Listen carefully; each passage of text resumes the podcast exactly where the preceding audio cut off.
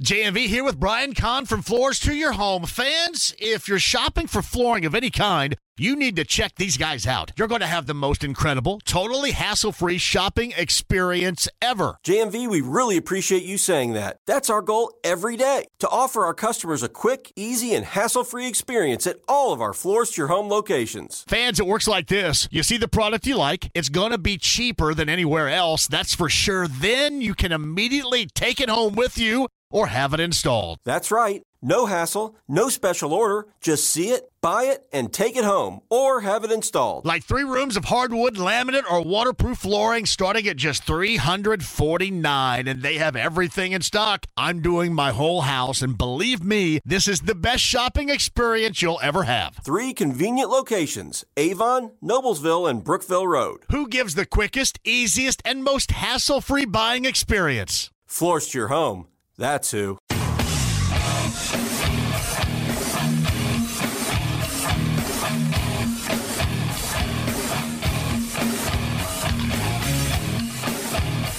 What in the hell do you think you are doing? Hey, John Boy. I'm telling you straight, it's my way or the highway. So anybody wants to walk, do it now. Hey, everybody, we're all gonna get laid. And again, it's picked up. It's Darius Leonard, a pick six for the Maniac. Touchdown, I-N-D-Y. Yes, sir. Oh, the Dickens! Double time! Myles Turner. Yeah. John, I have never been better to be on the air with you here in Indianapolis, a place where so many of my dreams have come true. The Ride with JMV on 93.5 and 107.5. The Fan. Hey, welcome to Harrah's Hoosier Park Racing and Casino in Anderson. Will somebody, because I'm a bit forgetful at times, it's weird, right? Because I have this incredible memory. Like, vividly remember what's happened 35 years ago, what's happened to me 40 years ago, what's happened around me. But sometimes I can't remember what the hell was going on this morning. And so before the plane took off for Buffalo, I was talking to Rick Venturi, and Rick said, You know what? It's so unfortunate that the Colts game is scheduled for tomorrow, and I got to get on a flight to go to Buffalo because normally I would be at the Dan Patch Stakes up at Harrah's Hoosier Park Racing and Casino in Anderson today. But he said, Hey, you know what? I got a thought for you right here.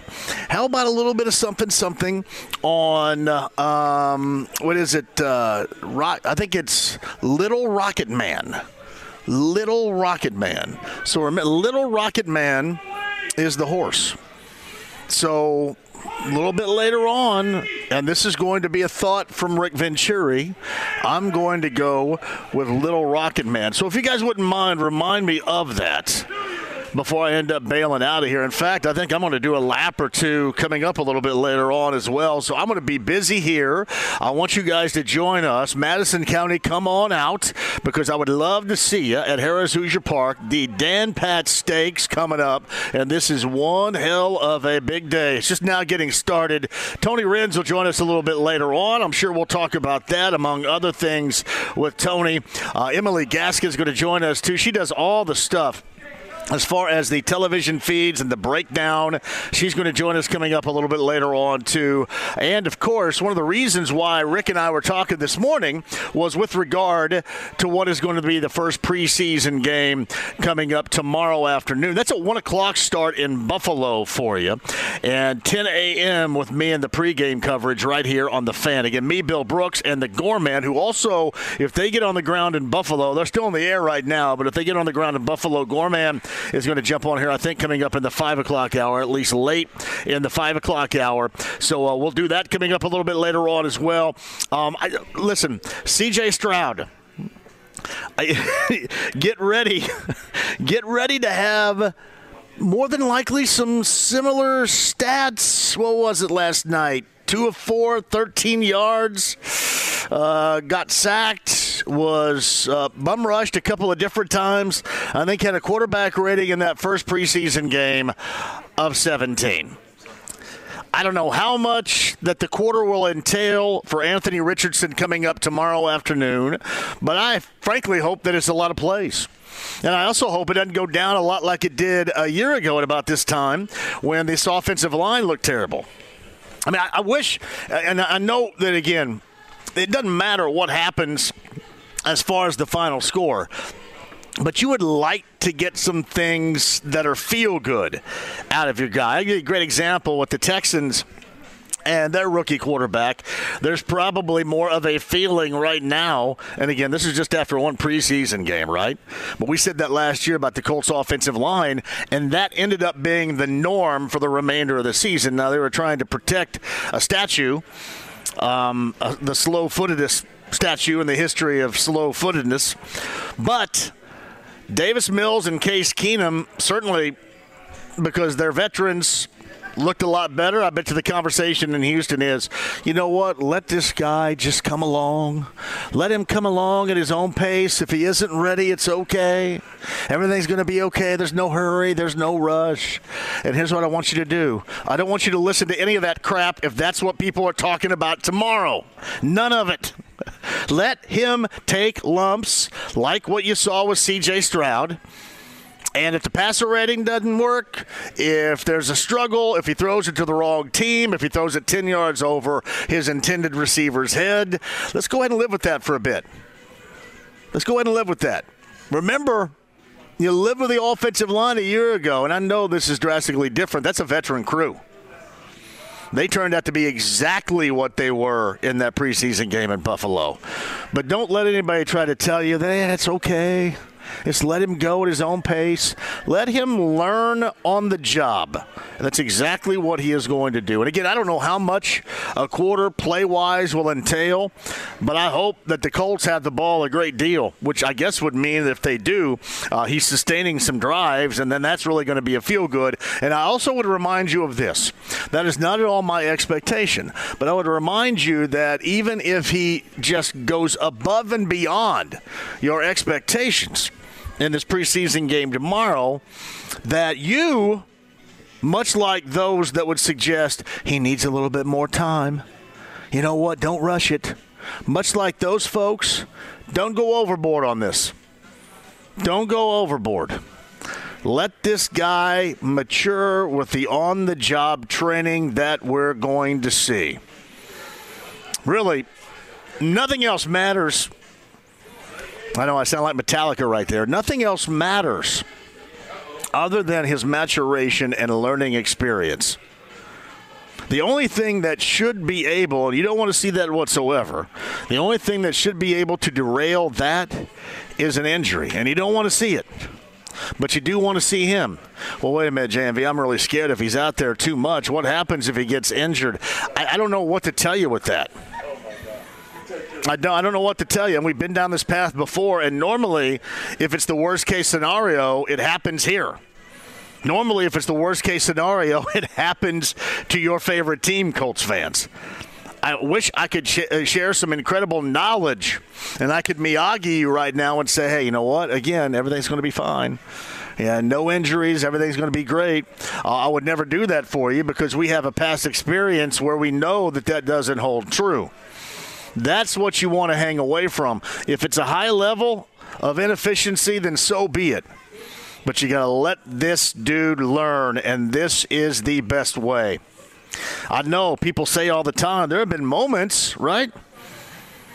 There have been moments in camp where he has looked really good, and I have to remind those folks out there that, well, he is playing against the Colts defense. So this is good. He's playing against somebody else, somebody else's defense. You know, even if Buffalo doesn't have all their ones out there defensively, you know, getting others that are going to come hard at him, again, that is a good thing. Good things. You don't let anybody talk. Yeah, oh yeah, you know C.J. Stroud. You see C.J. Stroud. I am, and then you see Case Keenum and Davis Mills. I am certain. I haven't listened to Houston radio, and I'm not about to. But I am certain that is the type of conversation they're having down there. Because keep in mind what Houston did in the off season with free agency is they certainly. Oh, did you just? I did. I you got to do this on camera over there. No, the camera's not turned around. Can you do it behind me? Hey, we got. Uh, come on over here. We got special effects happening on inside the lounge via YouTube Live. Give me that special effect you did right there. Oh, look. You know what? You're going to be a big winner today. I can tell. Oh, yeah. You're a big winner for doing that on my YouTube feed. This is something It's your birthday? Well, happy birthday. For your birthday, can you guys buy me a bunch of drinks and come on over for your birthday? All right? Well, happy birthday to you. That's exactly what we need right there, right? A little special effects in the background. Yeah, only a couple million people see that. It's okay. Yeah, that's okay. You're a superstar right now. Harrah's. Hoosier Park Racing and Casino in Anderson. Already off to a good start. I told you this is incredibly important. All right, I didn't get a bookmark. Where was I right there? Um, regarding the Colts, too. Um, you want to see him against others, not of of your own. That's what you want to see. And that's what you're going to see And again. I don't know how many plays. People are asking me how many plays do you expect. I, I'm not sure. I guess it, it just comes down to you know, ultimately, how many, uh, how many, how much are they out there? You know, if they sustain drives, and and again, I guess the more plays that he gets in this case, the more plays he gets, it would seem that maybe things are going okay, unless there's like three and out and three and out and three and out, and then you're done and you go to Gardner Minshew. But it's kind of interesting. All right, so I did a JMV Reels Rules a little bit earlier. That's a video. I put it up at JMV 1070. Also, 1075 The Fan is where you can find that. I've got three questions and one to grow on. One of the questions would be outside of that of Anthony Richardson. What else interests you about tomorrow? I was telling Olivia because she works at 59. She's a, a member of the staff at Nexstar. Uh, the problem with Nexstar for us right now, and I love Nexstar too because I go on every Sunday night with Chris Hagan. Part of the issue, though, if you're AT&T and DirecTV related, you are not getting a signal that you can watch from Nexstar stations right now because they're having a squabble, a contract beef. It's like Jonathan Taylor and the Colts right now. They, they haven't been able to come together, and we're kind of waiting on that. And I mentioned this yesterday. I don't know how you could end up doing it, and I don't know how skewed it may be because the direct TV viewership is going to be out of the equation here. But I would have to suggest that with all that is going on this weekend, with that one o'clock start tomorrow, and in particular that first quarter, however many plays, however many series it may be for Anthony Richardson, this may be among the most watched portions of a Colts preseason game that we've ever seen. Same holds true for the radio version, which of course will be right here. I'm assuming that's going to be the case because, as I've always said, there is a great unknown. There is no doubt you had quarterbacks, certainly with more of a pedigree coming out of college, that people were incredibly excited about. You've seen Peyton Manning, you've seen Andrew Luck, but there was more of a we know what's going on here type of thing. We know what's happening here. You know, you understood what you were getting. You really don't know what you're going to get. How you doing, buddy? Good to see you. You guys remember that that uh, old game show? This is really I know Olivia doesn't and Cam doesn't here. If you're an old fart like me, if you remember that game show, Let's Make a Deal, it wasn't one of my favorites. I wasn't the biggest Monty Hall guy in the world, but if you remember it, oftentimes the contestants chose to go you remember it? Okay. Well, I think they do a, another version now, right, with Wayne Brady or something like that. Anyway, the contestants are able to choose what is behind one of the three doors. And that's kind of what you're doing right now. I mean, you, you, you want the best out of what's behind door number one, but you don't know what you're going to get here. You don't know what you're going to get. And I know a lot of you, too, whenever you see this guy play, you want to be able to justify that selection at number four for your favorite team. You know, I was talking to Rick Venturi, as I mentioned a little bit earlier today. And I told him, you know, it's funny. We live in a world now where everybody thinks that, you know, you got to go all out and it's a big rip job all the time. And, you know, everybody's going to have a harsh opinion on everybody else. And it really does span the gamut as far as radio, especially, is concerned, from politics to news to sports. And, you know, people always say, you, you just get off being negative about the Colts. And I always remind them, no, I don't get off being negative about the Colts. It's just the position in which you're placed. I want them to play well because that helps us out. That helps me out. You are more interested, more devoted, more entrenched, more involved in what the Colts are doing when they're winning. That's when you really love it. Now, with the consistent criticism you kind of bail on that after a while. And that's always been the case around here. You go three hours of nothing but negative, you guys get sick and tired of hearing about it, I'm sure, and I don't blame you. So not only do you have that, but there's also just a wearing out factor in general. I mean, the numbers are better for us when you guys are excited about the product.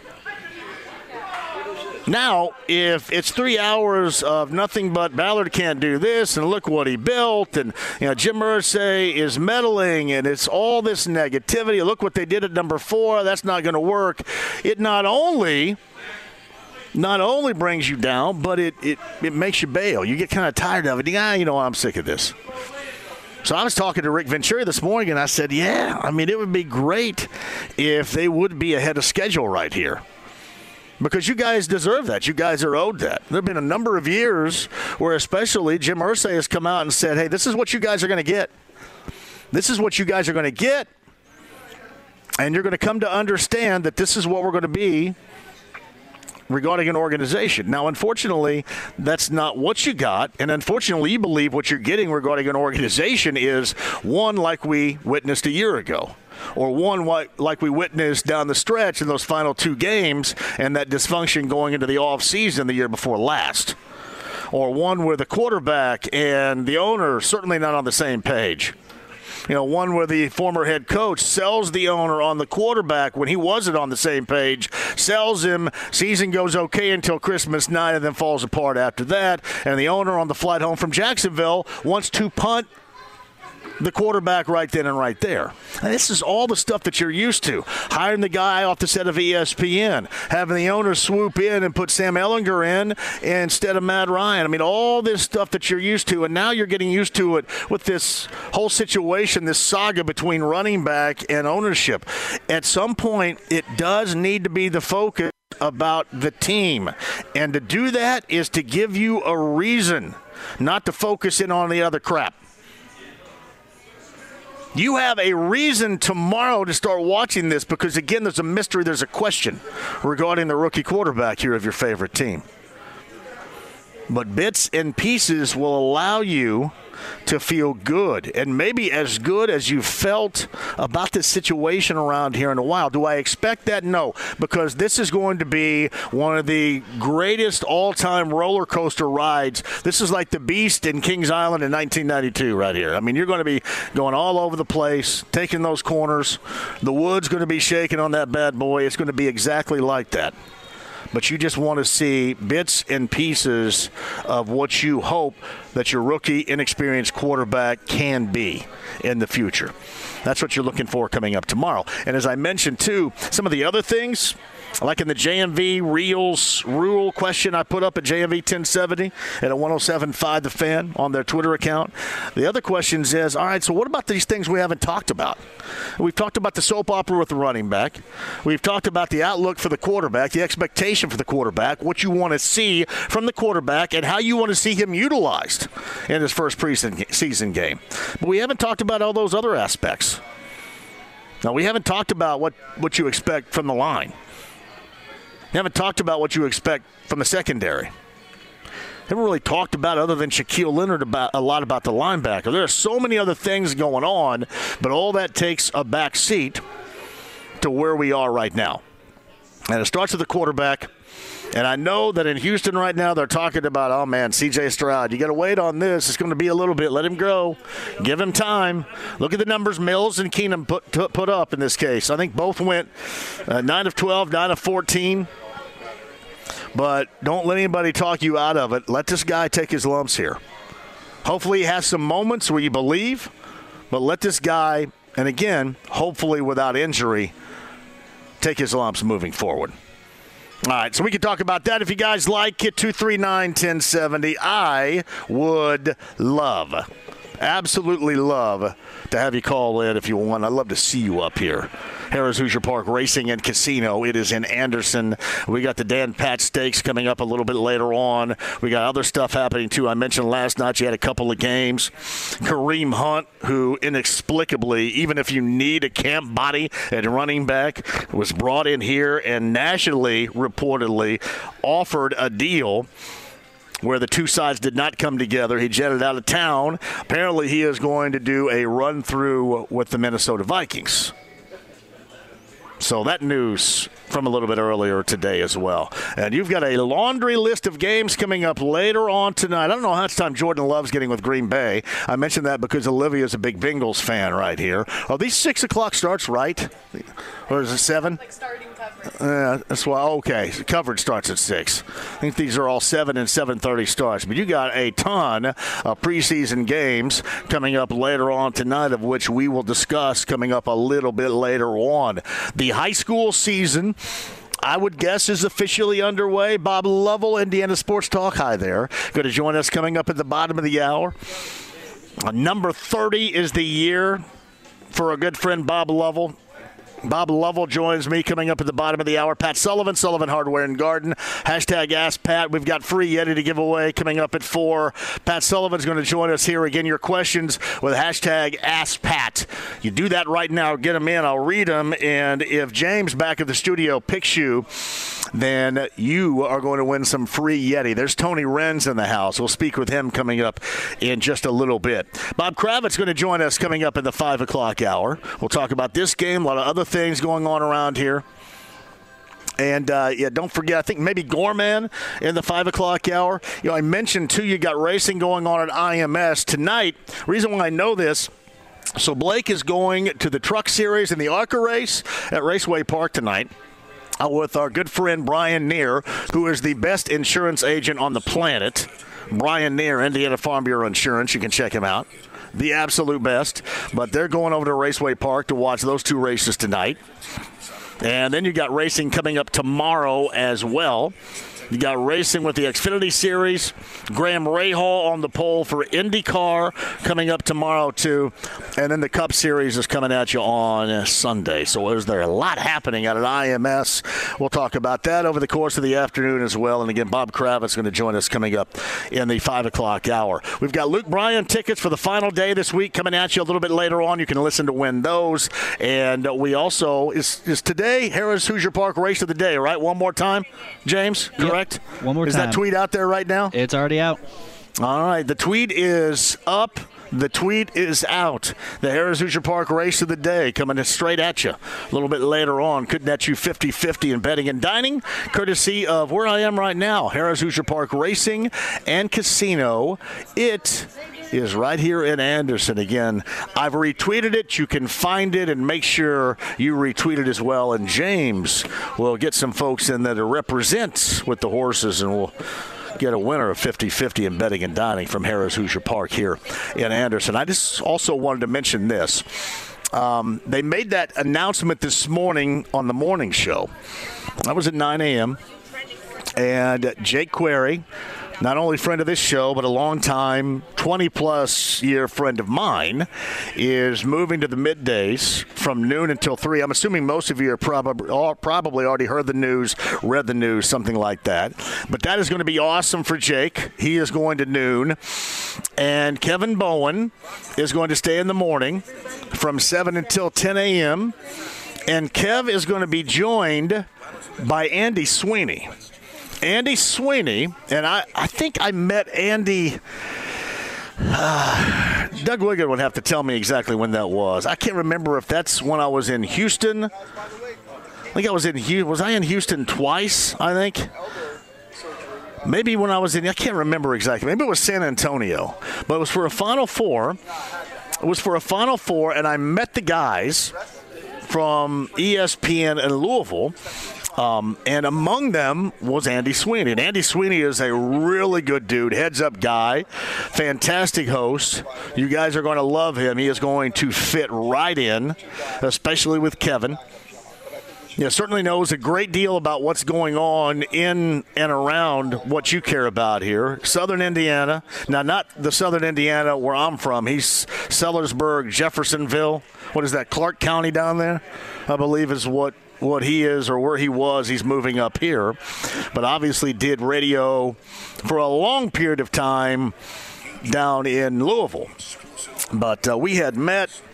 And he is a really good dude, and you're going to like that a great deal.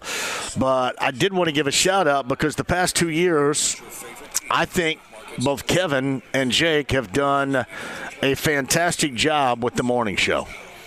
And let me tell you, that's hard. That is hard in this market because you you've got I mean sports is still a niche and you've got incredibly well established morning shows in this market you know, both inside our building. You know, you got Tony, for example, down on four, and then outside our building. If you're talking about Bob and Tom, you know, basically since the mid 1980s, uh, Smiley. Uh, from whenever Smiley got here, I mean, you have you know Sean in the morning on B. I mean, you have some really heavy hitting competition, and I felt, and I listened all the time because I'm up much uh, not like Jake in this case, but I'm up and listening in the mornings basically every morning, and I thought that both of them did an absolute outstanding job in the past two years, and I want to give a tip of the cap to them. But I'm also very excited on the future for both. So the future morning show is Kevin Bowen and Andy Sweeney, and coming up at noon is Jake Query. So we may end up having to reestablish the crossover conversation. It's funny if any of you guys remember, we we, we at one point in time when I first started, when I first started in the building with the fan, we would do crossover conversations and I barely am able to make that plural because I think it lasts literally for two shows. So I had I think I had a crossover conversation twice, and then the second one, as you can imagine, went all haywire, and there was no more crossover conversations. So I'm assuming we end up getting that at some point back. But I'm really excited, seriously. I'm really excited about the future of the station, the future of the morning show and the midday show. But I also wanted to give a tip of the cap to the past. I, I felt that both Kevin and Jake have done such an incredibly fantastic fantastic job um, in what they have done in the two years with that morning show because, again, that is not an easy thing whatsoever to do. So, guys, job well done. And we add Andy Sweeney to the mix and we move further down the road. And I'm going to tell you what, we'll get you excited with the conversation here, but you really get excited with the conversation when your favorite teams win, right? Well, that's the thing. And we don't have a lot to do with that. So it'd be nice, especially with the Colts. You're feeling good about the Pacers. It'd be nice, especially with the Colts, if that process were to be expedited just a tad. He sits behind me. Tony Wren's going to join us coming up a little bit later on as well. Hashtag Ask Pat. That's Sullivan Hardware and Garden. Pat Sullivan, free Yeti. If we read your question and James picks you at JMV 1070, again, your questions can be sent. Hashtag Ask Pat. Bob Kravitz coming up at the 5 o'clock hour. Luke Bryan tickets we got coming up for you too, and a Harrah's Hoosier Park race of the day. Dan Patch Stakes coming up. I'll be live down there even after the show. We'll talk about that. I think Emily's going to join us up here as well. But on the other side, season number 30 for the legendary Bob Lovell. Bob Lovell, some high school, which is just about ready to get underway football wise, and then some. Bob Lovell's going to join us coming up on the other side. Dan Patch Stakes, that's what we're here for and we're at Harrah's Hoosier Park Racing and Casino in Anderson on a Friday. Olivia, Cam, JMV, James back at the studio. The stream, the app, you've already seen what's happened on the stream, so I should say inside the lounge via YouTube Live, which is pretty choice right there. The stream, the app, HD Radio at 93.5 and 107.5 The Fan. Back with you next. Whether it's audiobooks or all-time greatest hits, long live listening to your favorites. Learn more about Kisqali Ribociclib 200 milligrams at kisqali.com and talk to your doctor to see if Kisqali is right for you. The Ride with JMV. It's Jim Perry, now talk to him, damn it. 93.5 and 107.5. The Fan. Hey, welcome back. Tony Wren's going to join me in a second. Harrah's Hoosier Park Racing and Casino in Anderson. You're okay right now. He's in the bullpen hanging out right here. That's where we are at Anderson. Pat Sullivan, top of the hour. Hashtag Ask Pat. Bob Kravitz going to be here coming up in the 5 o'clock hour. Um, is that uh, Third Eye Blind right there? Yes, it is. Oh, is that Jumper? Uh, I think so. That's a true story. Of the 90s bands out there, Third Eye Blind is like one of my least favorites. Is that fair or unfair? I think that's pretty fair. Yeah, pretty fair. Thank you, James. Speaking of fair, 30 years of being fair and impartial and to the point. Friend of this show, got Indiana Sports Talk tonight, tomorrow night, coming straight at you. Bob Lovell joins us now. Hello, Bob.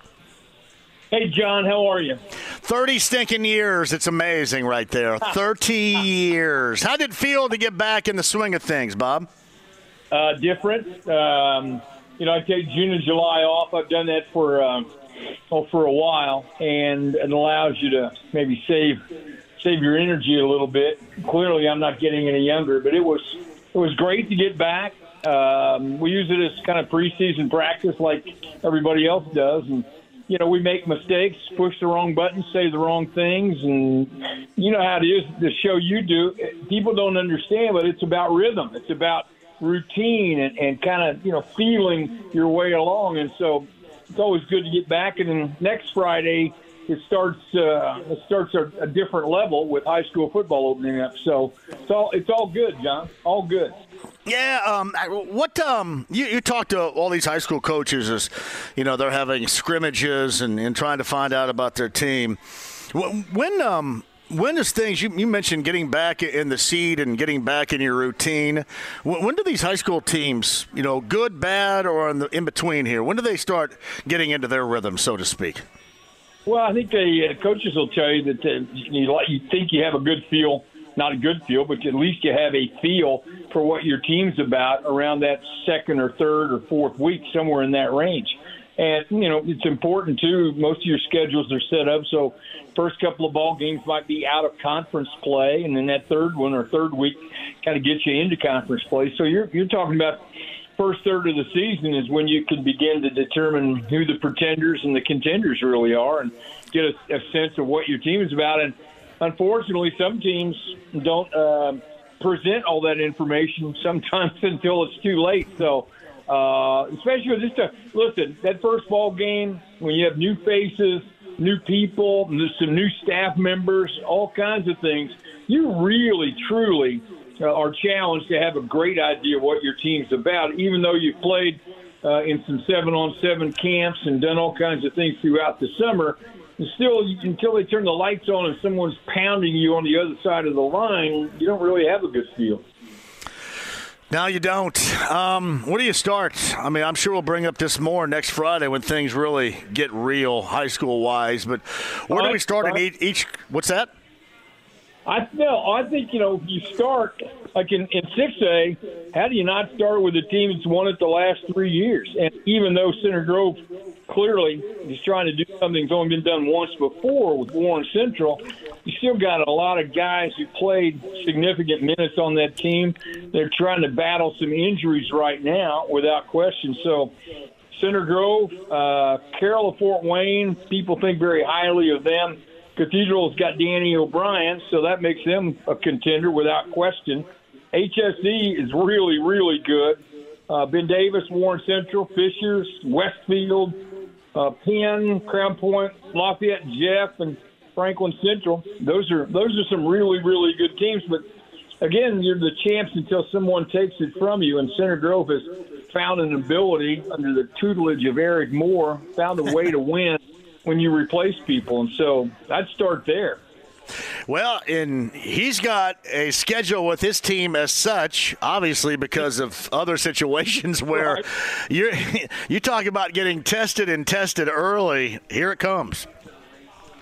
Well, you do, and I, I think um, you know since we are a state that everybody makes the tournament. Yeah, you want to win every game you play. I think everybody understands that. But the idea is to be playing your best ball at tournament time. And so um, this is a schedule. I think everybody understands it. They understand what the situation that they're in. They're playing a, a very difficult schedule, uh, playing some really, really good teams. And so um, I think, uh, you know, if you're good, you'll find out early. You'll find out a whole lot about yourself in that first three or four games of your schedule without question.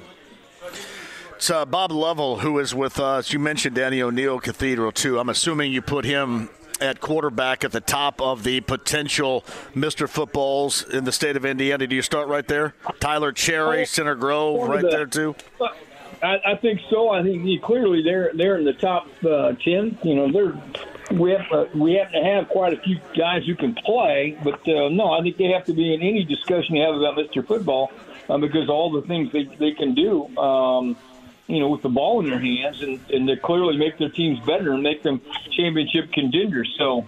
Um, the fun thing about it, John, when you see somebody emerge, but but going in, you know, you're talking about two of the best around. So, Bob Lovell of Indiana Sports Talk, year number 30 is upon us right now with Bob, both Friday, tonight, and tomorrow night, Saturday night. Uh, you can hear him throughout the state of Indiana, you know, outside of the obvious choices, you know, whether it's. Uh, uh, the whole class basketball thing, and we've been, you know, through that and all of it. But in your 30 years of covering sports every Friday and Saturday night, what has, besides that obvious point, changed the most on the high school level that you have witnessed over those 30 years? You know, I think clearly the class basketball uh, is, is one. I think maybe not looked on as, you know, the biggest thing that stands out to me, though, John, is the, the quality of kids we turn out throughout the entire state, not just in football and basketball, but, but in all sports. And, you know, you look at the number of kids in football when we first started doing the show, you might have had a dozen, maybe 15 guys who were recruited by Power Five conferences. And now you have 20, 25 kids. So the quality of play has improved. And, you know, you look at Max Clark, you know, Gatorade Player of the Year in baseball. You start going down the line in, in sports. I, I think our coaches are doing a much better job of coaching. I think our kids are, are getting better, bigger, faster, stronger. Uh, I just think the quality of play in our state in the last 30 years has been tremendous and has it just continues to improve literally year by year. And you know, without taking on the controversial subjects, I, I, I tend to look at it that way. Since the show has always been about talking about kids and what they've done on the fields and yeah. on the course, I, I tend to look at it this way and just celebrate how good and how much better they've come over 30 years. All the you know year-round training and coaches and, and what the coaches associations in their respective sports have done, what the IHSAA has done in giving opportunities, and we tend to forget this. But when our kids play for championships, John, they play in some of the greatest facilities in our country and no one else in, in, in the U.S.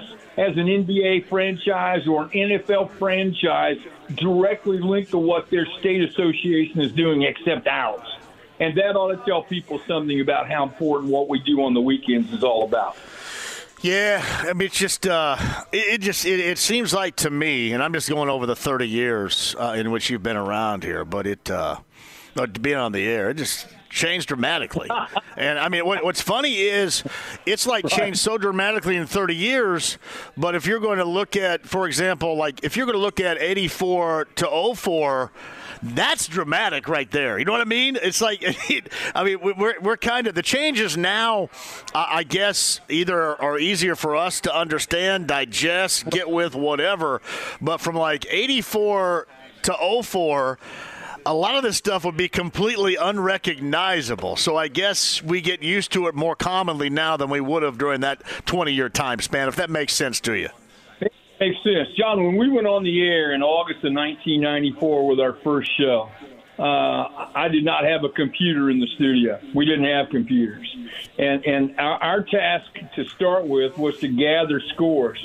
And we ended up being the provider of scores uh, television stations from around the state would call us all night long saying, hey, what are the scores? Give us the scores. Uh, you guys end up having yeah. the scores. So there are about 150 games a night on the weekend, right? And so we would, you know, our goal was to leave the studio at midnight by having all the scores. And then, you know, nowadays, you could argue, I'm not so sure you need us to provide your scores because you can get those you know, almost immediately on Twitter and, and whatever social media, other types of things you do. But what we've been able to do is kind of fill in those scores and talk about those stories and talk about those games. But, you know, the other part that's changed, like you point out, dramatically has been the technology. And, and I like to joke that we've been able to, to fight off all of our uh, enemies on the show, domestic and foreign you know, I would consider technology a foreign enemy, but we've managed to we managed to fend everybody off in, in these last 30 years, and we still provide a necessary service for people. John, you know this. People are all over the state, and I'm honored to be able to do it. People all over the state get in their cars after they go to those games, and the first thing they do is turn on the radio and listen to our show.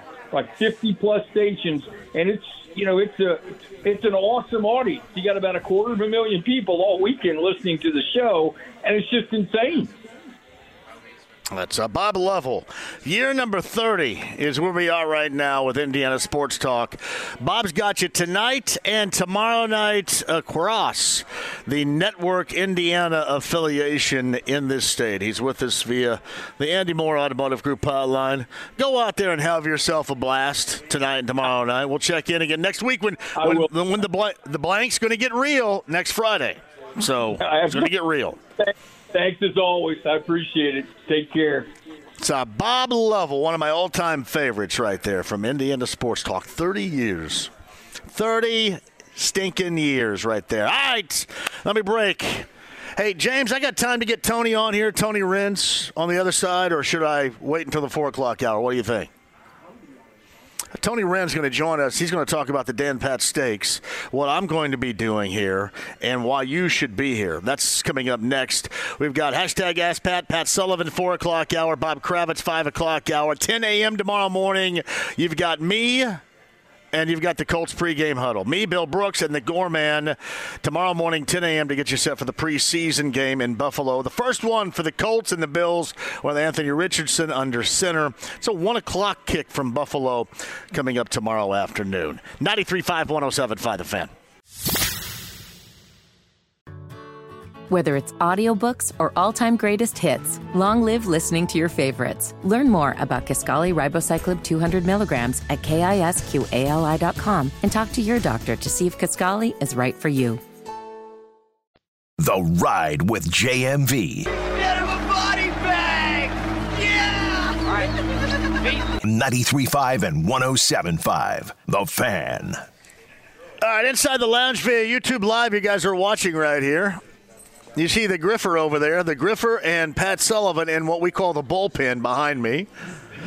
You can see it right there. You can also see this is a pretty unique little thing right here where I plug in stuff and charge my phone. you get a really great viewpoint of what happens on site inside the lounge via YouTube Live. Get there, you can ask some questions. Just be yourself. And by the way, to Indiana State Fair later on tonight, it would be Phoenix, Arizona's own Gin Blossoms. Remember the song Hey Jealousy?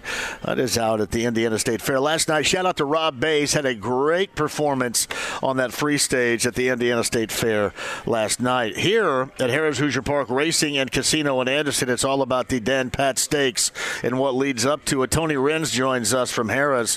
One hell of a night about to take place, right?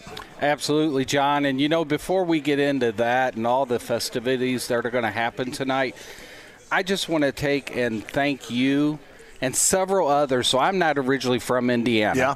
Moved up here with the casino in 07, and one of the first people I meet's Brent Hovers. Oh, heck yeah. I mean, literally come off the train, and there's Yep. Brent. Met John Schinkel. That's the Miller Coors guy. If you haven't met him, he's fantastic.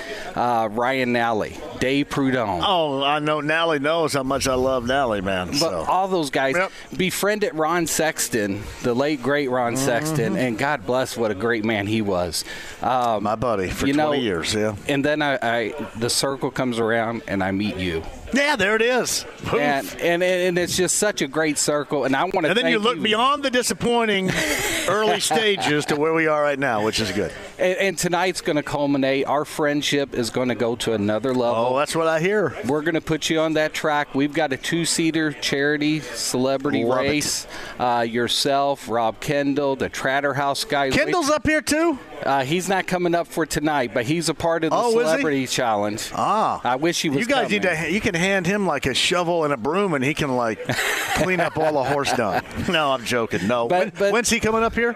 He'll be up here on uh, the the uh, charity challenge Yeah. gala October 27th. So he's got a little bit of time. And then he'll be up for the Breeders' Crown Friday night, October 27th.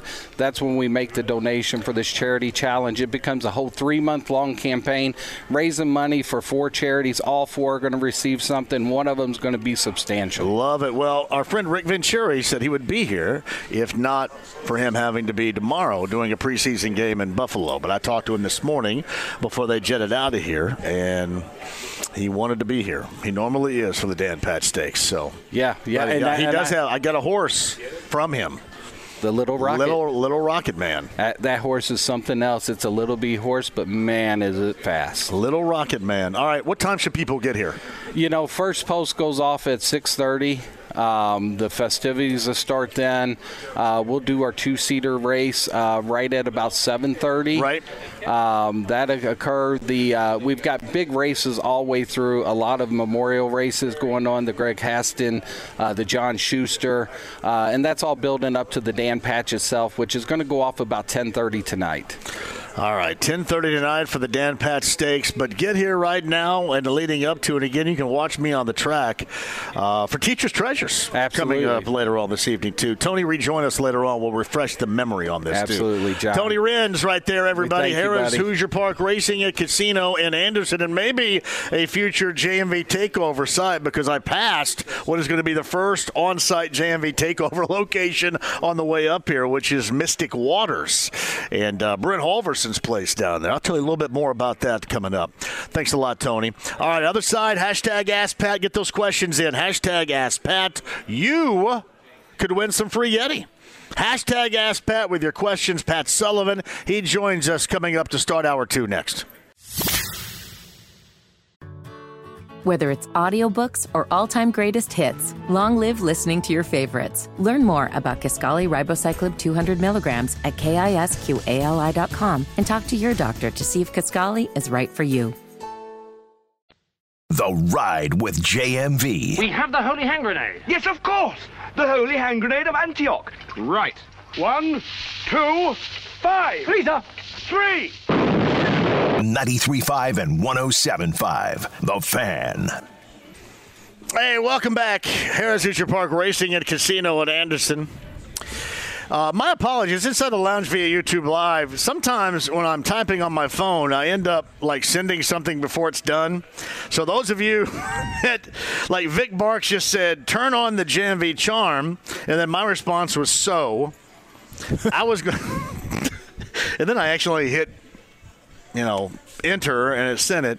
I was going to say, I don't want to waste it there, which probably would have been worse. Maybe it's just better off I don't even send that right there. Sometimes I feel that way, but here's what's great about the lounge YouTube Live is we're totally different in there. I'm totally different. Like right now, we're going to have we're sparking a conversation with Wait, hashtag your- Pat your Pat personality is different in the Uh, lounge? well, I mean the conversation sleazy different. in the No, lounge? no, no. It's still the same personality, but I do got a little bit of sleaze in me. I mean, you? I can't. Yeah. Right. I mean, things. There's some things that You interest me. You get a little me. dark. You gets a little dark in the lounge. Um, fun loving is what I would like to call it. I get a little fun loving in there. Mm. what happens in the lounge? Yeah, I mean, a little Stays in the lounge. PG thirteen kind of stuff right there. You know what I mean? Gotcha. Maybe a little side, you know, little mm-hmm. side B happening in there. Maybe. Uh-huh.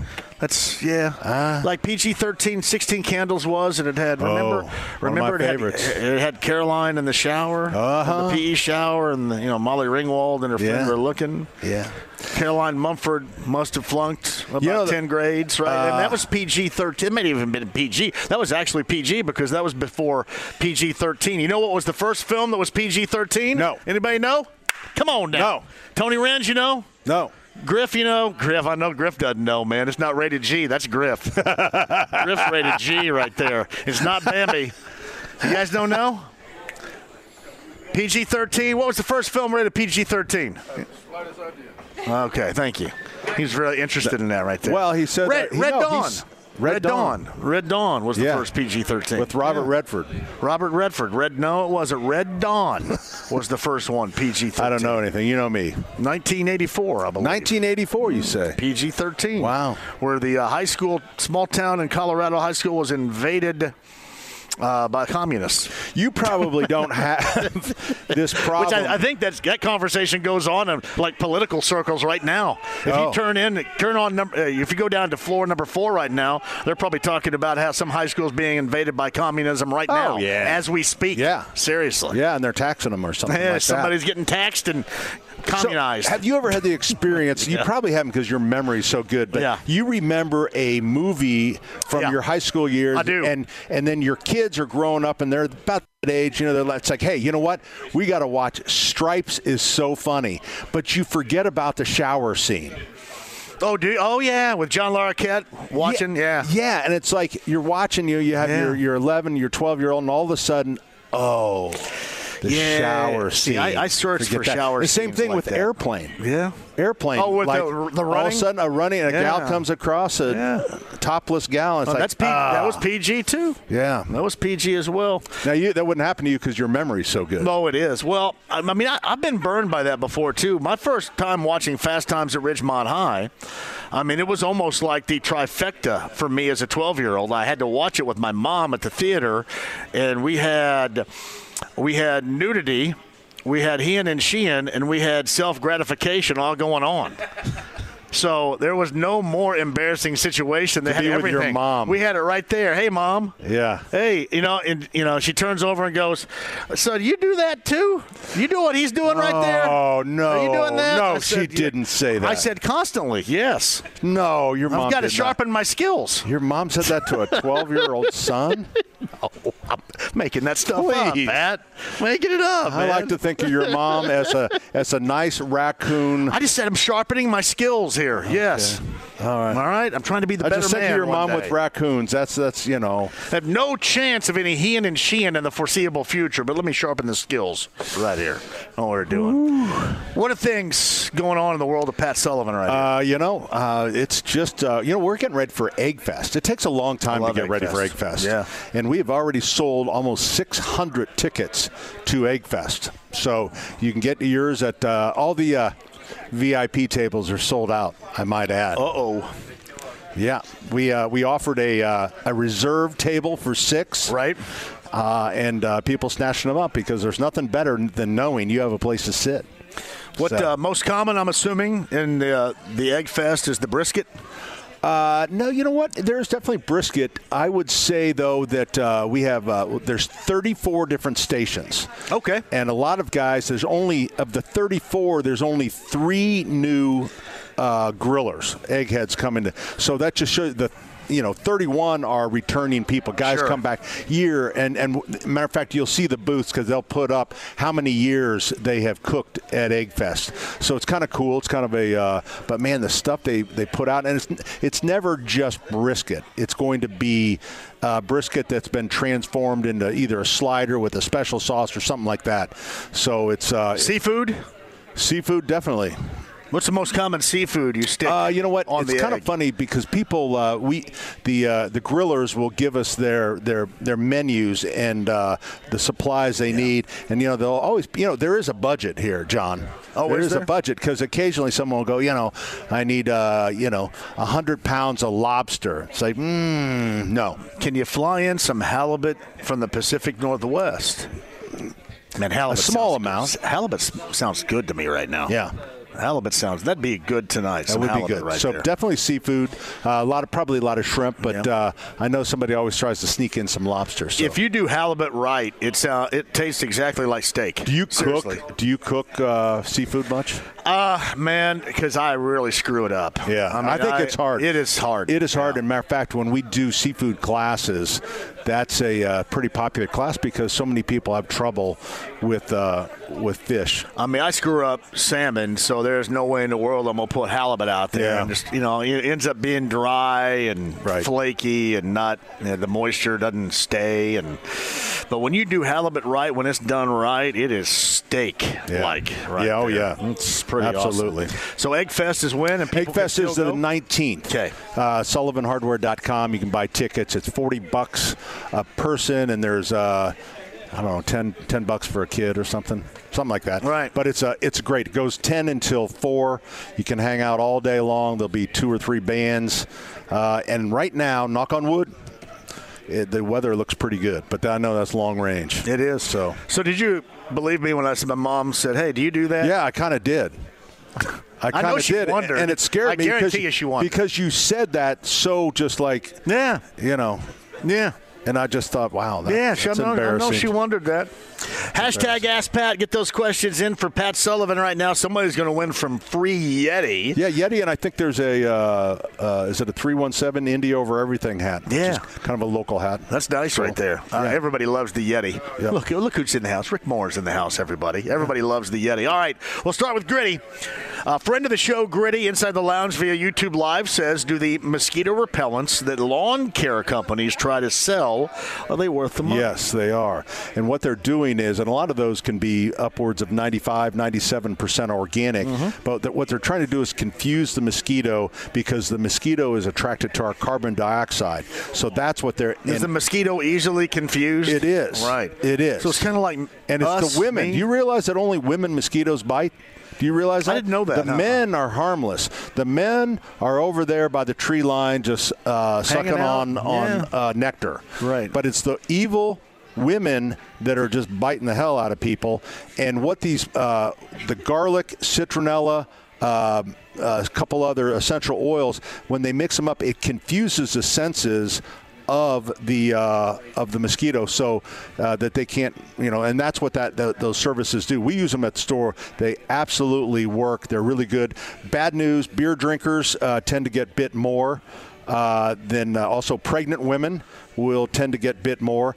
If you want to make yourself the center of attention, tell a great story, gather people around you, that will protect you because mosquitoes will drop into the edges of people, and that's who gets bit. So Really? always make yourself the center of attention. I always feel comfortable because I'm, I'm outside shirtless as usual, and the mosquitoes don't bug me. It's like they go, hey.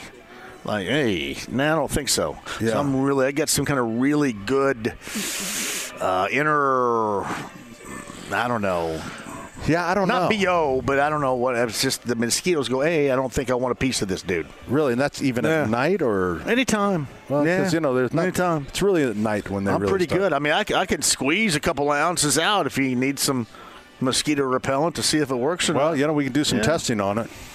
Little- Do some yeah, testing. a little JMV out You there. just give me a urine sample. Uh, hashtag Ask Pat, and I agree Here's with this glass. one too. See, thank you. Um, hashtag Ask Pat. I have stone mulch or rock, river rock, if Yeah. you will.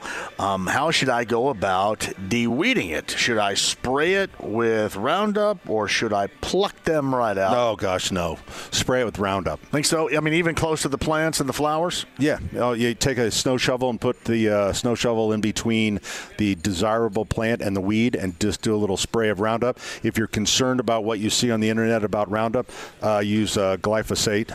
Uh, which is the same thing as Roundup, Mm-hmm. but it's it'll say something different on the label, and you'll feel better, and your neighbors won't say anything to you. Okay. Works great though. So you not you- would not just pulling them because No. you, you go all the way down to the roots, right? No, you won't though. You'll you'll pull the top off of Right. it, and it's just going to come right back. Well, when you pull them, I have noticed this that when you pull them after it rains, if the ground is is pretty saturated, pretty wet, it comes up easier, and you don't often pull the tops out. But the problem the problem with when you have a lot of gravel too that that doesn't help because Right. you can't- really can't get your hand down around the uh, The root itself. So no, I would spray it. And seriously though, if you're concerned about using chemicals, there is some great uh, non-selective organic products that will kill weeds and grass. What you can't find is a good selective. Right. Selective being something you can use on your lawn. Generally, all the organics are going to be non-selective. Hashtag Ask Pat. Best way to determine if the yard needs to be dethatched or not, and what is your recommendation seed to use when overseeding? Looking to phase out the Kentucky bluegrass sod. Yeah, that's probably a good idea. Uh, number one seed uh, now, if you were going to plant a, uh, a new lawn, is the turf type. Uh, tall fescue blends, Right. Deeper blue, much more drought resistant, disease resistant. Uh, the uh, the problem uh, with the thatch, if your thatch layer is more, if you could take a knife and cut a little plug out, if your thatch layer is more than a half of an inch, it needs it should probably be dethatched. However, To kill your grass? uh, no, uh, no. It just it can. It's not healthy. It's not a healthy turf. But if you uh, core air, uh, you know, core aerification in the fall, that controls the thatch. So if your thatch is too heavy, you're probably not core, you know, core aerifying your lawn once or twice, you know, maybe every two years or every year. So if your thatch is getting, because generally thatching now is not uh, a practice that we do unless really it's because you're not doing something else. Gotcha. That's from Scott. Hashtag Ask Pat. When is the best time to buy furniture and durable items, not fertilizer? From Sullivan's hashtag. Well, fertilizer right now. Thanks for the underhand. Ooh, look at that! I just hit that sucker all the way out to the track. Knock it out of here. All the way to the track. Big race tonight here, huh? How about that, Dan Patch? You know, I, I forget. You know, I, I will say that I, I kind of love horse racing because you don't lose money so fast, and it kind of can be a social thing. Yeah. I love horse racing. I never really think to come out, and it's so close. Why It's don't so- you? I don't know. You can hit I this don't know. place. I just forget. You can go over. And every time I come out, I've come out with you a couple times. Big Boys, not too far away. Go up and get a big boy, man. man, you can eat right here. You Well, you sit got out. slice of like- pizza over there if you want. Yeah. Got to come out right. here. It's a lot of. You have to sell me on it. I'm here all the a lot time. of fun. Yeah. All right, go ahead. Answer that question. What was it? That softball. Well, It was oh, about furniture. Oh, furniture. Right now, it's uh, 45 to 60 percent off. We still have a ton of, of, you know, because of the last couple of years of uh, overseas shipping, uh, we have a lot of furniture left. So if you're thinking about furniture, now is the time. Now is the time. All right, this is from Jason. I've got either moles or voles, or perhaps a blue whale under my backyard that is pushing dirt up everywhere. What can I do All right, that's that- not going to kill my dog? That is definitely a mole Hmm? because a vole is like a little mouse with a uh, with no tail, little stubby Yeah. tail, uh, and they make uh, you'll see them go down a little tunnel, but they generally you won't see surface runs. So that is a uh, that's definitely a mole. Uh, the way to kill it, I mean, there's there's different ways. Uh, and everyone goes, "Is that safe for my dog?" Well, we don't sell anything that's not safe. But what people think is safe and what the actual company that's selling it think is safe is two different things. So I would probably recommend using a trap, and then you would have to put you'd have to fence the trap in to keep your pet away from the trap itself. But uh, getting in a trap, push the mole run down in a few places, see where there, there's an active run, take a shovel, break up the dirt really good set that trap. If it doesn't go off in 24 hours, move it. The other way, if you don't have uh, uh, pets run around, is Talpirid worms, little gummy worms. That's the number one way people Right. will do it. But there's other things, man. There's uh, but you don't have evid- you don't have evidence that they're gone, other than the fact that you don't see movement. That's correct. Right now, occasionally, the if a dog goes after them, the you know a dog will dig them up, or, or sometimes after they get hold of a poison worm, they kind of come stumbling out and die out on the front porch right before your company comes. Yeah. All right. J Law writes this hashtag Ask Pat. The screen door has a rip, as you may have noticed and pointed out. In fact, is a replacement Oh, that easy was, to uh, do, that- or that was should last I bring week. it in? Is it a replacement easy to do with J Law's Yeah, oh, yeah. hole in this screen door that you pointed out last week? Yeah, you just take it to your local hardware store, and they will. Uh, now that, as I recall, his screen was uh, bright aluminum, and that's Yeah. kind of unusual now. That's that's not the go-to because bright aluminum is, is harder for your eyes to see through. So if you go with a darker wire, either charcoal or black, you will you'll be able to see out much much easier, and you'll be able to see into that beautiful p- pool that he has. Rex writes this hashtag Ask Pat. Does the preen weed barrier really work? It really does work. Uh, the thing that uh, I think the mistake that people make is it's a barrier, and what they'll do is they'll put it on and then till it in. That's not what you're to do. Get all your tilling and stuff done, you're cultivating, then you lay it down because that, that preen barrier needs to stay on the surface. Hashtag Ask Pat, 239 1070. Working if you guys me hard, work John. As well, there are a lot of them coming in here for you. Hashtag Ask Pat, the free Yeti, as we're broadcasting live from Harrah's Hoosier Park Racing and Casino in Anderson. Bob Kravitz coming up in the 5 o'clock hour How regarding much you think a preseason Uber game in is? Buffalo. What, what would an Uber cost to get it from here You know to the north side? I have never Ubered. Haven't you really? No, never. Wow. Somebody either picks me up or I. You have people. I have people. Yeah, I've never Ubered. Yeah. Never in my life. Be a nice thing to Uber out here and Uber home. I'm telling you, this would be the place. Tonight's Yeah. going to be the time to get Yeah, up here. this is a big event for for 'em. And we may end up doing one of these days, provided the JMV takeover goes well just down the road. At Mystic Waters. We may end up doing one up here. I You heard that you're on the road. Is that this week? It is not. It's Labor Day weekend. Oh, Labor Saturday Day. night. That's right. That's right. We first got to figure out how in the world we can do it, which I haven't quite wrapped my hands around yet. What do you mean? What do you mean? How do you do it?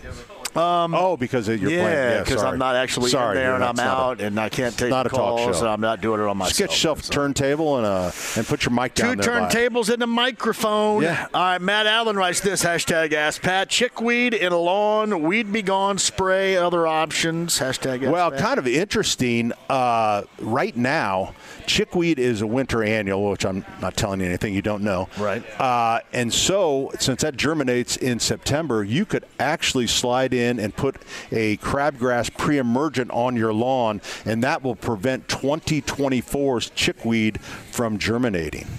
Really? So I think that's what I would do. Now, when I go to kill chickweed, you either use ortho chickweed and uh, clover killer, or uh, one that actually works faster would be uh, weed free zone or speed zone that has the chemical carfentrazone in. Works at lower temps in the spring and in the fall. I'm gonna check it inside the lounge via YouTube Live. If anybody else has anything. So do you like do you how do you how do you uh, how do you when you check into the lounge like do you like say uh, you, you greet them differently than you would the the listening audience? Um, I just we, we we talk about some different things in there. I mean, some things that I can get away with in there that I couldn't get away. Ask them if any here. of their moms asked about. Um. Okay. You know Did what? any of yes? Did any of your moms when you were 12? Did any of your moms? No, I bet. I mean, Asked. come on now. My mom Assuming we got some people that. from Southern Indiana in there, that's probably common, right? In, in Southern Indiana. Hey, but uh, this is a hashtag Ask Pat from me. Before we close it out here, what what's the important thing to look after in your yard right now as we're bearing down on the dog days of summer here in August? So I tell you what I'm what I'm doing on my own lawn. I have terrible bent grass, terrible. It it just invades bluegrass lawns, and I'm going to start killing. I, I got I ordered online, or you can get it uh, locally at some of the landscape stores. Tenacity. It's really expensive, and I'm going to kill it. That way, when it's prime time seeding time in mid-September, I can put down my new seed. People wait too long, and if there's something they want to kill on the lawn, they want to do that in September. Well, th- then you're going to see it in October. It's too late. It's too late. The other thing that's a hot topic is boxwoods, and uh, people worried about boxwood blight. A lot of it is still uh, signs of winter kill, and I think there's some mites that are going after. So uh, Purdue University has been diagnosing uh, quite a few, and uh, some of them they're seeing combinations. The, the boxwood blight is a serious problem that attacks. So I would say that if you have patches on your boxwood and the leaves have fallen off and you have sticks, it's possible that you have the boxwood blight. If if it's uh, just dead and the leaves are hanging, it's probably winter winter in- injury or uh, insect. All right, so if I were to go home and spread my seed, like where I need it, if I were to go home and spread my seed, do I need to till up that spot and then put my seed Yes. in the proper Yes. position right there? You- or can I just spread my seed on top of what's already there? Uh, Cam's laughing too. Cam, Cam likes me asking that spreading question. your I can tell he's seed, laughing. spreading your He's laughing. seed that way does not develop a long-term relationship. Okay. Your seed I and your you. lawn will not will not have the type of relationship that if you would spread your Right. seed in a home base where you Yeah. would take and you cultivate you cultivate the soil Do I get one of those little things? What is it? you can get a weasel That's what a garden weasel. garden yes. weasel You guys have garden weasels? yes we do I you love it. cu- cultivate cultivate that area massage that area break up the soil lay down your seed and you will have a long-term relationship with that turf Garden Weasel. Garden Weasel. That used to be made by Ronco. It would be sold late Now at night on not- Channel 4 during That's Sammy right. Now, Terry. now they have a whole line of uh, the the Garden Weasel company. They've got uh, weed weed uh, weed poppers. Yeah. They've got the original Garden Weasel. It's a great company.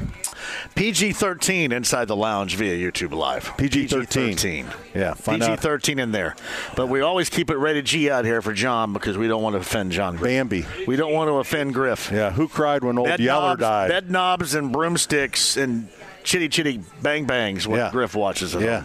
That's rated G stuff right I'm there. getting together with Griff. We're going to watch Sound Dick of Music. Dyke. Yeah, right there. Sound of Music tonight over at Griff's place. All right, uh, tomorrow morning, 9 until 1. 9 until 1 on uh? WIBC. Yeah, we are in studio. Ooh, I'm going to slide by because I start at 10 with the Colts pregame Oh, do you really? in studio. So Oh, I'm come gonna, by, man. I'm going to come on with you guys Yeah. before I go on. Excellent. Yeah. That would be great. Looking forward to see you tomorrow morning, 9 until 1 on uh, 93.1. That's awesome. Yeah. You and Denny and Terry. Uh, and Terry everybody. actually, you know, No because she's got a gig out at the uh, fairgrounds again, so we kind of lose her for uh, two or three weeks. Do you guys have anything out at the fairgrounds? The Sullivans have Uh, we were out at the pork tent uh, last Yes. week, I believe. I was too. Yes. Yes, you're at the pork tent uh, and had a good time. So I'm not sure if uh, we're headed back there or not. I will say this. I did. No, we I- were at Anderson last week. Okay. Pork tent the week before. I was out there yesterday doing the show, and I made sure I went by that DNR building because they have all the fish, Yeah. and the ponds, and right. That's pretty cool. Yeah, it is cool. I saw the gar, the gar, and the catfish. fish, isn't it? yeah. Yeah, but they uh, kids can go fishing and stuff. They still have Can you can you catch a gar like just out anywhere? I don't know. I think Yeah. I think that uh, I don't know. I'm don't not a fisherman, but I thought it was certain areas where that was invading. Calvin Fitch is our resident listener fisherman out there. I just don't know if he's on board right now. Yeah. Gar. Gar. Nobody eats a gar. You throw that back. I don't though, know. right? I, I, I'm- I, I don't know gar except isn't that in? And there was something called a is that- buffalo, largemouth buffalo. I didn't know what that was. Really? Yeah, I saw that too. And they had catfish in there. I said Southern Indiana hillbillies jumped in there and tried to noodle. Yeah. a little bit. We were So- out in uh, we were in Canada this week Mm-hmm. in uh, uh, north of Calgary in Banff, and uh, Really? there's a ton of fly fishermen. Man, it's Yeah. just beautiful out there. Just beautiful. Oh man, Pat Sullivan, Sullivan Hardware and Garden with Egg Fest coming up, and of course you can listen tomorrow morning, 93 WIBC, nine until one, the Home and Garden Show, of which I'll try to join you guys sometime in the nine o'clock hour. Thank you Get you very guys much. off to a really good start. That would be Right, great. That's just me. Hey- I'll start talking about what I brought you in on today. You know, self gratification. Oh. oh, that would- movie stuff like yeah, that. that's I'll not bring that exactly our audience. Yeah. That's really more. I'll bring it. I'll bring it up there. Yeah. so. Last thing, if, if if somebody is actually looking to buy an egg for a Mm-hmm. great deal, we have demo eggs still available. So you save about four hundred bucks, I think.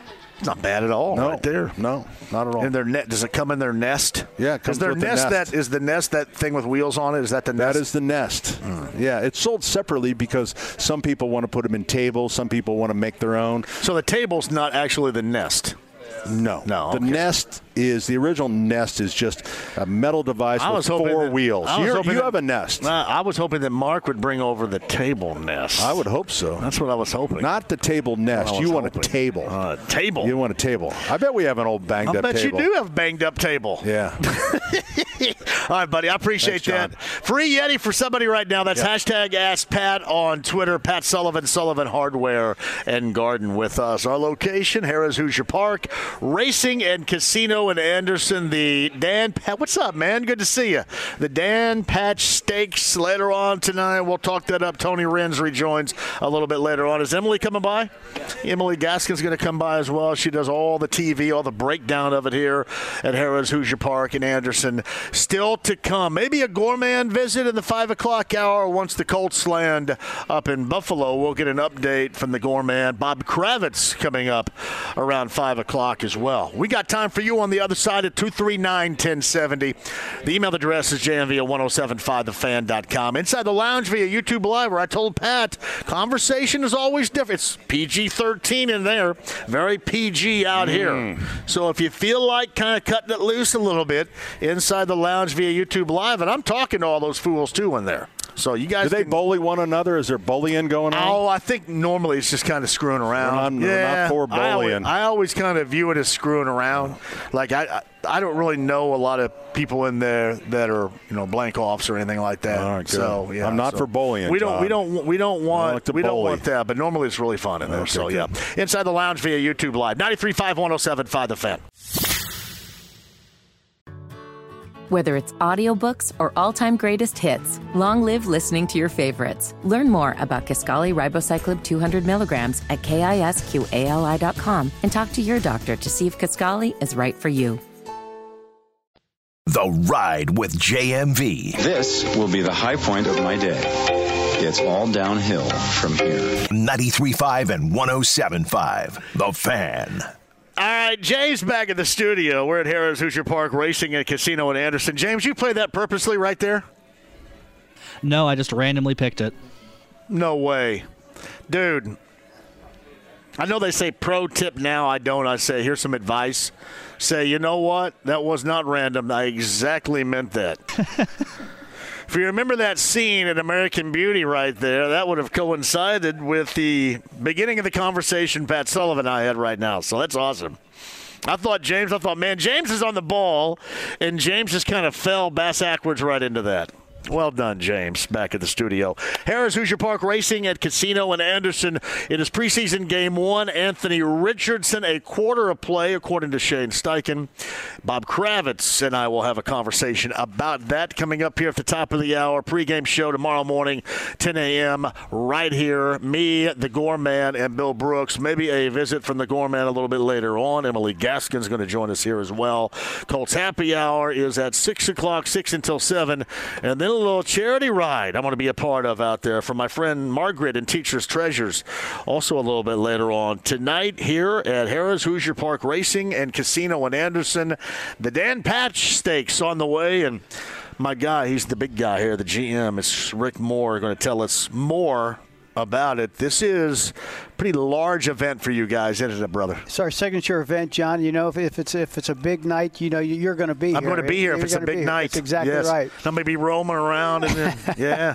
We'll see you out on the track later on, but this is our 30th. Hard Do we, do we have a horse that can pull the likes of me? Oh, I mean, I don't want I don't want to you know see this horse struggling or No, anything like no, that. no. We Be gotta- like in Grown Ups with you know when he's trying to water ski. So I don't want Kevin James water skiing type We got of stuff you well horse. taken care of, I want this horse like going oh anything like that. So all right, 30th so- Dan Patch. 30. Number is it number 30? It is number Where's 30. uh where, Dan Patch? Where, where's the name? famous famous uh, harness racing horse from the right around the 1900s, early 1900s. He was so good, John, that no other horses would compete against him. He competed against the clock. He went all across the country, you know, via trains. Uh, he was the Michael Jordan of his time. There was Dan Patch everything. There was Dan Patch cigarettes. There was Dan Patch dishing, Really? dishwashing machine. Yes, he, there was everything. Was Dan Patch? He was a, a marvel. He was a a freak of a standardbred racehorse who was born right here in Oxford, Indiana. I had no idea. Yeah, yeah. So hence we uh, we adopted his name for our signature race. We started in uh, 1994, our first year. The purse on that was forty thousand dollars. Tonight's purse is three hundred thousand dollars. So we've come a come a little ways in in, in 30 years. That is uh, that's an eye opener right there. Is We- that a record breaker? Yeah, well, we've had a, a couple others where we've had some supplement, supplemental fees where it'd be three hundred twenty-five thousand, Okay. but right in that area, and it brings together the best older pacers in the in North America. We got horses coming in from New Jersey, New York, uh, Canada. Uh, Pennsylvania, all all over the, you know, the Northeast and Canada. Here, right here at Hoosier Park, the best horses, best trainers, best drivers, right here. Tonight. Thirty years. 30 years. Right now. So Yeah. this goes all the way back to you know 1993. 1994. 1994. I'm was our, sorry, yeah, 1994. Yeah, it was our first first yeah. edition. Yeah. That's that's incredible. Yeah, it a really is. It's been is. it's really a race that's established itself. It took a few years to get uh, Mm-hmm. established on the national scene, but now it's part of the you know the, the, one of the races that the horsemen from all over the country point towards. So 300K is the purse for that coming up later on this evening, but you got a lot of support races, including me going around the, the course out there too. What all happens? You know, you won't be racing for three hundred thousand, John. I won't. sorry, no, I'm sorry to say, but uh, I just don't want the horse grunting trying to pull me around the track. But uh, but we are Yeah. really we can't thank you enough for, for being part of our, our charity challenge uh, this year as part of our Breeders' Crown representing I love Teachers coming up here. Treasures. You know that. You know we're going to raise a lot of money for Teachers Treasures, and you're going to be the face of it. And uh, we can't thank you enough for doing that. But we- Teachers Treasures. We've got uh, in addition to the Dan Patch, which is going to go off at 10:48 tonight. We got 14 other races, so we're going to get started at 6:15, and we're going to finish up. Yeah, right around quarter till midnight tonight. How how quickly do these races Yeah, it's a good come question. and go here? About every 20 minutes. Oh, really? About every 20 minutes. So yeah. there's really not a lot of downtime No, whatsoever here. We get to rolling, uh, and we, we go. Yeah. Um, you know, it's funny. Rick Venturi, who's a Colts analyst, former Colts coach on the Colts radio networks, doing TV coming up tomorrow for the Colts in Buffalo, actually called me this morning. He goes, "Hey, uh, he was talking about he comes up here all the time, especially during Dan Patch time, but it falls unfortunately when he's on the road." In, in, Buffalo, do you have people that do incredibly hardcore research for this event, all the support races leading up to, and this event itself? Yeah, we our racing secretary puts together the uh, the, the, whole race card, and he you know he's got a, a great racing mind, and he's got different conditions uh, for different horses, and we've got full fields for each one of those races tonight, either 9, 10, or 11 horses in each race, and then of course we've got all the past performances, so you can dig in and find your price horse and walk away with some money this season. So, I mean, you're, you're coming up here and you're waiting on the Dan Patch uh, later on this evening. What you say, around 1048? 1048. 1048 coming up later on this evening. What else can people do? Well, we got a sports book uh, right over here, right behind us. you want to bet, on, want to bet on some baseball? You yep. want to bet on some preseason football? You want to bet on some tennis? You want to bet on some golf? Uh, you can you can bet on anything that. Uh, grab some food while you're here. Grab some food. We got a great uh, buffet tonight, forty nine ninety five. Wait a minute, you got a buffet going? We got a buffet going. Uh oh. Forty nine. I'll, do that after I do this horse ride. Yeah, we're, yeah, we're planning on you having it. absolutely. so what? The buffet. Yeah, buffet. Oh, yeah, man, yeah. So, I love it. So we got a lot going on. We got the casino uh, going on tonight. We got uh, live uh, entertainment out on the uh, out on the apron area here. So we got a lot of uh, kids activities. It's a family fun night we just got a lot going on, John. Rick Moore runs the place here, Harrah's Hoosier Park Racing and Casino in Anderson. How has the summer been for you guys? It's really, it's been a good, it's been a good summer. It's, we're hard to believe we just passed the halfway mark. We're going to go till December 9th this year, but it's been a good one. Our handle, that is the, the money that people bet on a nightly yeah. basis, is, basis, is up over last year, and uh, you know we send our signal out to over uh, between over 500 uh, different uh, outlets here in North America. and We actually send our, our signal, our races actually go down into Australia. So oh, really? They'll be betting on us at uh, 8:30 in the morning tomorrow. Can you guys Australia. tell how much uh, money is coming out of Australia uh, yeah, regarding a race or two of yours? Yeah, we, we, get a report every month. They like, what's that normally run? It runs about a million dollars a month. Really? Out of Australia. Huh. Yeah, yeah. Wow, that's pretty yeah, cool. It is. It really is. What's what's uh, what's Australia's interest right there? What's that? Oh, I don't. Do we know? No, I don't even know. I think it's around. It's wintertime down there, so was it? Yeah. Uh, They're just trying to find something else to do. No, they love horse racing in Australia. Oh, they do. See, I didn't know that. Huge. I had no idea. It's huge. Uh, harness racing, thoroughbred racing, it's huge. Australia, they love to gamble. It's horse racing is big in Australia, really big. Huh. Yeah. No idea. Yeah. Right really there. big. Really big. So Rick Moore, all right, what time should people get here? First race is 6:15, but come on, we're going to go till almost midnight. So anytime you get here tonight, there's going to be a lot going on. So Rick Moore, Harrah's Hoosier Park Racing and Casino in Anderson. It is the 30th Dan Patch Stakes. That is officially underway at 10:48. But every 20 minutes, basically leading up to, you're going to have a different race. Yep. This is a very special event, so our invitation is out to you to join us sooner rather than later out here for what is going to be a great early evening and late evening here in Anderson at Harrah's Hoosier Park. My brother, thanks for having me. Thanks for being here, John. It's always a pleasure to have you. Rick Moore is here with us. Quick break and we'll come back. Bob Kravitz, a little over 15 minutes away. We'll chat about what's coming up tomorrow in Buffalo. More with Bob regarding that coming up.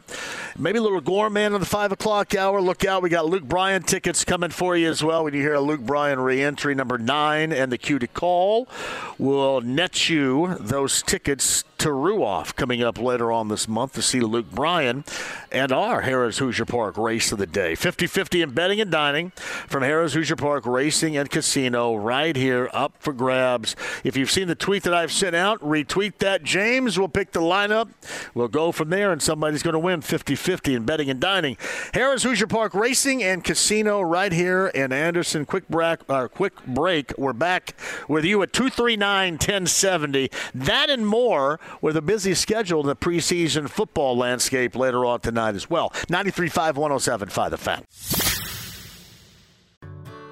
Whether it's audiobooks or all-time greatest hits, long live listening to your favorites. Learn more about Kisqali Ribociclib 200 milligrams at kisqali.com and talk to your doctor to see if Kisqali is right for you.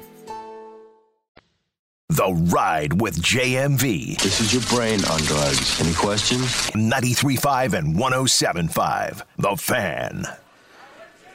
Hey, welcome back, Harrah's Hoosier Park Racing and Casino in Anderson. If you're interested in the continuous crapping of the bed of our favorite team on this show, the Cincinnati Reds, The Reds and Pirates start a weekend set in Pittsburgh later on tonight at 7:05. You know, I mentioned yesterday I was trying to get Tucker Barnhart of the Cubs on the show. Uh, he was out playing golf. I did not interrupt that. Cubs and Blue Jays start at 7:07 tonight, a weekend set up in Toronto. Reds and Pirates, if you're looking for a good, solid baseball, and I'm okay with it too, I'm okay in talking about it. Crapping of the bed and the Reds are back at you coming up later on tonight. And you, a lot of you guys are really excited about telling me, ah, I told you the Reds weren't any good. No, no, I told you what would happen. You could see it. I enjoyed July. Check that. I enjoyed June. Not so much July, but I enjoyed June. And I'm not going to let this downslide, which we have seen here recently, I'm not going to let it spoil that month. It's the most fun I'd had watching baseball with my favorite team in years. I said all the way back to 1990, at least with my recollection. Reds Pirates 705 tonight, Cubs Blue Jays 707 on the Major League Baseball schedule. You have a variety of games later on tonight in terms of the NFL preseason schedule this evening, too. If you're keeping track, you got Atlanta, Miami, Green Bay, and the Bengals tonight, the Giants and the Lions. All these, by the way, are 7 o'clock starts. Steelers and Buccaneers, a 7.30 get together for the Commanders and the Browns. Later on this evening, Broncos and Cardinals from Glendale, Arizona. That's underway at 10 o'clock. And then, of course, coming up tomorrow, we'll be talking about the Bills and the Colts a little bit. Bob Kravitz, top of the hour, 239 1070 is the number. Tim is up first today. Tim, welcome to the show. Thank you, John. How you doing? Tim, I could not be better. I appreciate you asking. What's up? Um, I had a question about Mm-hmm. uh, how do you feel that with uh, um, General Manager Ballard, yeah, how is that going to go down with him? I guess with the new quarterback, I guess he, he has a lot of uh, leeway on Correct. that with him. Uh, so Yes. what what would be like the worst case scenario for him you know going forward because we got a lot of other issues also i mean obviously because we're not even looking at those with with contracts with with uh, um, you know the running back and the linebackers and stuff but what what do you think like does he have a three year leash basically I believe that he's going to be here for at least three years. And you ask what the worst case scenario for him would be is from the outset this this year and then going into next is a no hope disaster. And I'll be honest with you, that's the lone way he's going to be in any trouble. And you're going to say, "Well, wait a minute, why shouldn't he be?" Well, because the owner made that decision. That was the choice of the owner. I think everybody here, Tim, including yourself, you know where I stand as far as Chris deserving a reboot after six years. But it doesn't matter what I think, what you think, what anybody else thinks. The owner gave him that reboot. So it has to be an absolute disaster. I mean, disastrous. Like, there is no way in the world Anthony Richardson is going to be this long term quarterback of the future type of stuff after two years for him not to get a third. That's the worst so case one- for him. So once they gave, uh, so once they signed Anthony Richardson, I mean, which I realize, like if you you have a new quarterback, it's like even they almost like just did a whole thing on the other people Yes. that he had done. Yeah. Oh, they, they got a new coach. You got what you believe to be a long term quarterback. And evidently, what Jim Irsay did not want to do is to do all three of those major portions of his organization, of his team at once. He wanted to make sure that he held strong with somebody. And, and clearly, Jim believes in Chris Ballard much stronger than than what we do right now. But yeah, make no mistake about it, he's going to get three years unless there is just an absolute disaster in this next year and into next year. He's definitely going to get three. Oh, that's nice. So he, uh, how many years we got then? Yeah, yeah, well, he's had six already. This will be seven and eight and nine. And I, I you know, I've asked this before too. I, I can't off the top of my head. I, I, I guess you know, maybe the Brown family in Cincinnati, I, the, the decision maker, the general manager, the player personnel, or whatever the case might be for anybody in the NFL, I cannot remember somebody with less results hanging on this long without there uh, being a change. It has been it's been an amazing thing. There's no doubt. Wow, that's exactly. Well, that's I, I kind of knew what you were thinking about, and that's what kind of what I thought. I was like, "Oh, wow, Yeah. man, I, that's that's great on a job that you can do that."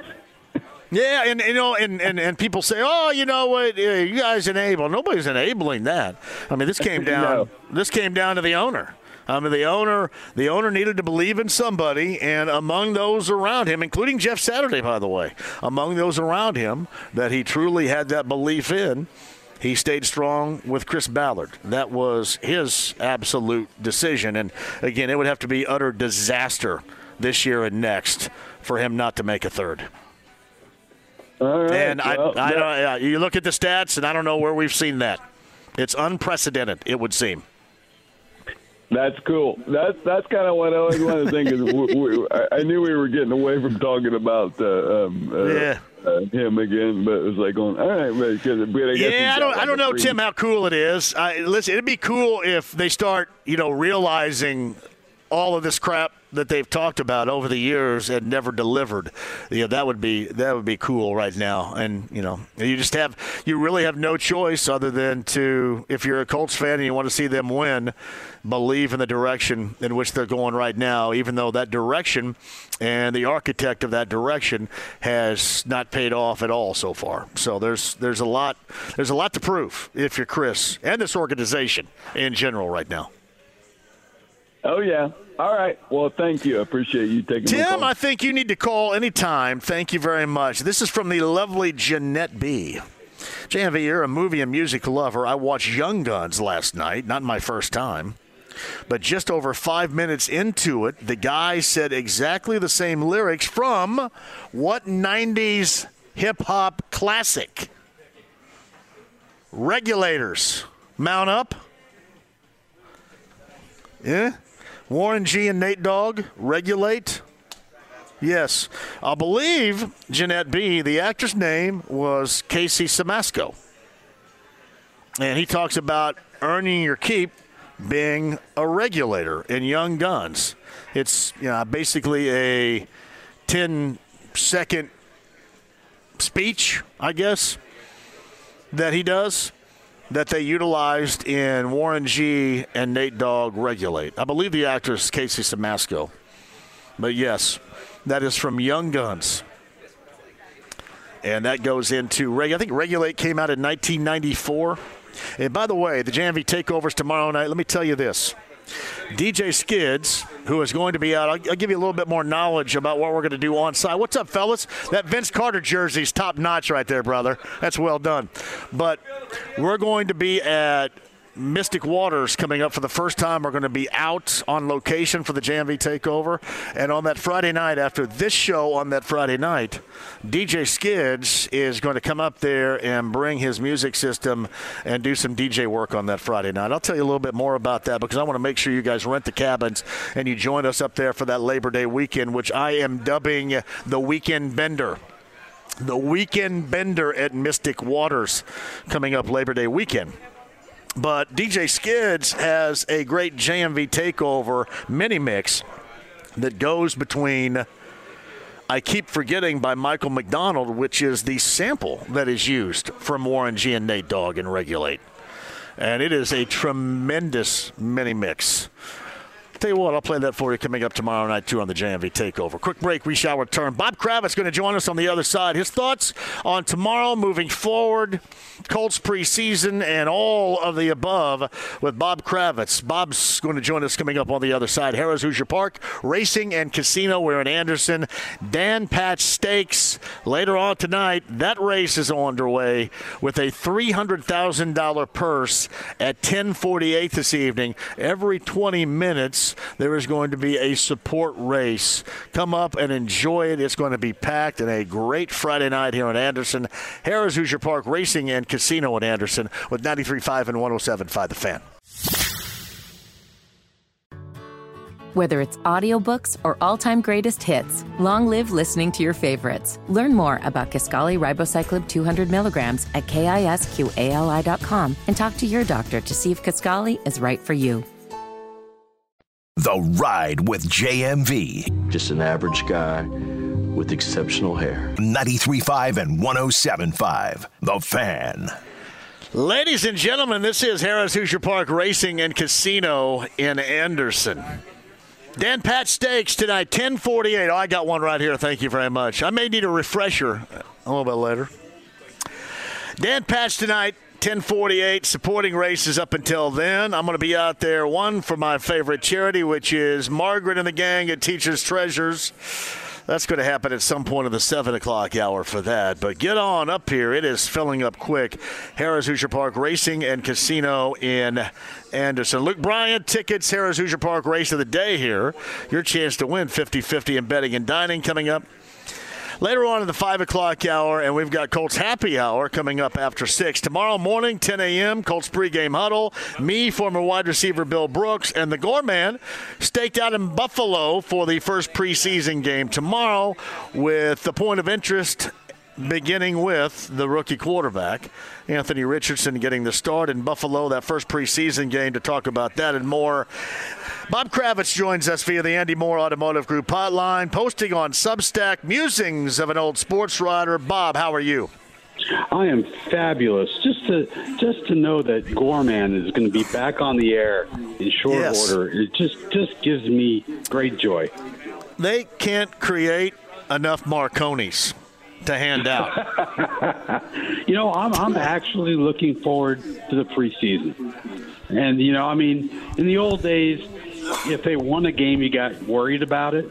But I'm really I'm interested to see what this kid's all about, and I'm going to be interested to watch his mechanics, uh, how he gets in and out of the huddle, his mastery of the uh, playbook, uh, as much as they use. This is going to be really fascinating. All right, Bob, I want to start right there too because I have said this is uh, the most anticipated preseason game that, that maybe we've we've seen here, certainly in a while. now I will go back to when Andrew Luck returned, and remember when in Seattle back in '18 he took I that first there. hit from Bobby Wagner, that first hit Yep. from Bobby Wagner. That was a pretty damn big moment in an initial preseason game. Um, this is is bigger than that, considering the mystery regarding Anthony Richardson. You agree? I, I absolutely, yeah. I mean, look, what I remember being out in uh, Seattle for that game, and I remember him taking that shot from Wagner, and he bounced right back up, and you thought, okay, we've we've we've taken the next step. Um, with this with this young man, um, I mean, we're going to find out just how far he's come. Um, he's going to be better in the second game than he is the first game, but you know, let's see him with the first team. I would suspect that he'll be out there for as long as the first team offensive line is out there, along with the receivers, um, and we'll see what he does. I'm I'm I'm fascinated to see what he's all about at this point. He put together great practices on Saturday and Sunday uh, of this past week, and uh, he's looked he's looked good. He makes plays that you go, holy crap, and he also makes other plays that make you go, holy crap, what was that? So it'll, it'll be fun to watch. So Bob Kravitz, who joins us via the Andy Moore Automotive Group hotline, I'm kind of curious. What makes for you? Shane Steichen has said he'll play a quarter. I don't know what that means, number of series, number of plays, whatever. But what makes this ultimately a good afternoon for Colts fans to be watching for the first time their rookie quarterback? I want to see that the the moment is not too big for him. I mean, you, I mean, people need to keep in mind that while Peyton Manning played forty some odd games in college, this guy played thirteen. So I want to make sure that the moment is not too big. And I realize it's a preseason game, but it's still in Buffalo. There'll still, you know, be a lot of people there. There's all all eyes on Anthony Richardson. Uh, in fact, I got a call from ESPN. They want me to go on their air um, after the game tomorrow. And, you know, if it was Carson Wentz, they wouldn't care. But it's Anthony Richardson, and everybody is interested. All right, look at that. You got to give yourself the musings of an old sports writer a little bit of love on ESPN. That's nice. Damn straight. Damn straight. You know who they don't want is me on ESPN right there. They go, hey, that's okay. We'll keep him where he needs to be right there. That's a smart move by you. Hey, I did want to ask you this. I did want to ask you this before we get back to the Colts for a moment. Uh, your work now, I think you're what maybe three or so weeks deep into this with Yeah. Substack and and working on your own, being your own boss and all that. And and I heard when Jake and Kevin were talking to you, maybe earlier in the week, certainly last week, but they said that you sound reinvigorated. You sound I am. enthusiastic now. Is is there been a weight lifted from your shoulders? Yeah, I mean, look, you know, the, the athletic is a great place to work for a lot of people. You know, and I'm not I'm not trashing them by any stretch of the imagination. For me, it was just hard. They never quite figured out what they wanted from columnists. They never quite figured out what they wanted from me. Um, you know, it was a it was just a revolving door of editors and, and philosophies and it was yeah I, I i'm excited about what i do because i don't think i could have written about going to go see bruce springsteen um in in uh in the athletic i just don't think that that would have been a possibility and you know in in the substack i write what i want when i want and how i want and yeah you know i'm leaving it up to the readers to decide whether that's good enough to subscribe and so far uh, it's been really good Uh, Are you are you tracking? How, how are you tracking? Uh, I'm- according to your I'm- I'm expectations, I guess. Way way beyond all all expectations. I got a call Good for you, man. from somebody from Substack who said I was like way out ahead of any reasonable expectations. So I'm I'm really pleased and I'm very humbled that people stuck with me and are following me now on Substack. Well, we talked about this before, man, and this is never going to go away. The local angle yeah. that is provided around here, Bob. I mean, when we see the fading of national level radio and national level voices, you know, being being cut here in this case in a lot of ways, the one Yeah. place everybody can always go, Bob, to to hear and to talk about what they care about. It's no place else but here. And You that is always going to be incredibly valuable. Exactly. You can't be too local. And, and look, you know, maybe the New York Times has the right um, recipe for getting the athletic uh, to make money uh, by going more national and getting away from the local stuff. I mean, look, they, they know what the numbers are and they understand that cities like Indianapolis don't produce a lot of money. They don't move the needle. But, um, you know, for me, being local is the key. And, you know, we, we got the game tomorrow. We got Gene Keady going into the Hall of Fame. Um, you know, we, we just got a lot going on here, and that's what I want to write about. And, of course, Bruce Springsteen. Well, and we'll get to that. That's your latest, too. I believe your first time seeing Bruce Springsteen with Jake Query on Yeah. Wednesday night at Wrigley Field in Chicago. I saw Bruce Springsteen maybe five or six years ago at the Yum Center Uh-huh. in Louisville. I'm not, I'm not the biggest fan, but I had a great deal of admiration for him. I thought he was cool, and I liked a lot of his music. I just had never seen you. You don't really know until you see it. People say, "Well, I mean, he's the boss for a reason because he works his ass off out there," but you have no idea how hard he works until you actually see it live. It is amazing. Dude, I, I'm sitting there. Okay, I'm 63, and I'm, I'm thinking, God, my back really hurts. These chairs are really hard. And this guy's out there. He's 10 years older than me, and he's a freaking dynamo. I mean, he he puts on a show that's over three hours, and it's just nonstop greatness. Um, so I, yeah, I, I, I wish I had his energy, man. Yeah, no question about that too. And it just always kind of seems like that's always a must-see thing. And I kind of revert back a year ago. He hung out, I think, for a week with John Mellencamp in Bloomington. Was seen at Uptown Cafe and other places as they they rode and then performed a, a song, recorded a song together. So it's always kind of cool in Bloomington when you can see dudes like that hanging around. But man, all-time history. There's no doubt right now and then in the future he's going to go down as the all-time greatest to ever do it. Well, what was the Jon Landau uh, uh, line? He said, "I have seen the future of rock and roll, and his name is Bruce Springsteen." So, yeah, yeah, I'm I'm I'm hardcore, and I realize that there are other bands out there, but uh, that that's my guy, and and you know, I think it's really funny. sports writers love the guy. It, I mean, you Yeah. you talk to just about any sports writer, uh, and they'll tell you that Springsteen is their is is their go to, um, you know, on their Spotify. And yeah, I played golf a little golf today, and uh, was listening to uh, the Wild, the Innocent, and the E Street Shuffle the entire time. Well, hey, Bob, I will say this. I think it's akin to um, your era of sports writers are all in agreement regarding Springsteen. It's kind of like, you know, Generation X, which I'm a member of, when you say you love Pearl Jam. I have yet to Right, really hear right, anybody in Generation X that doesn't absolutely love Pearl Jam. And Springsteen is very similar for your generation as Pearl Jam is to mine.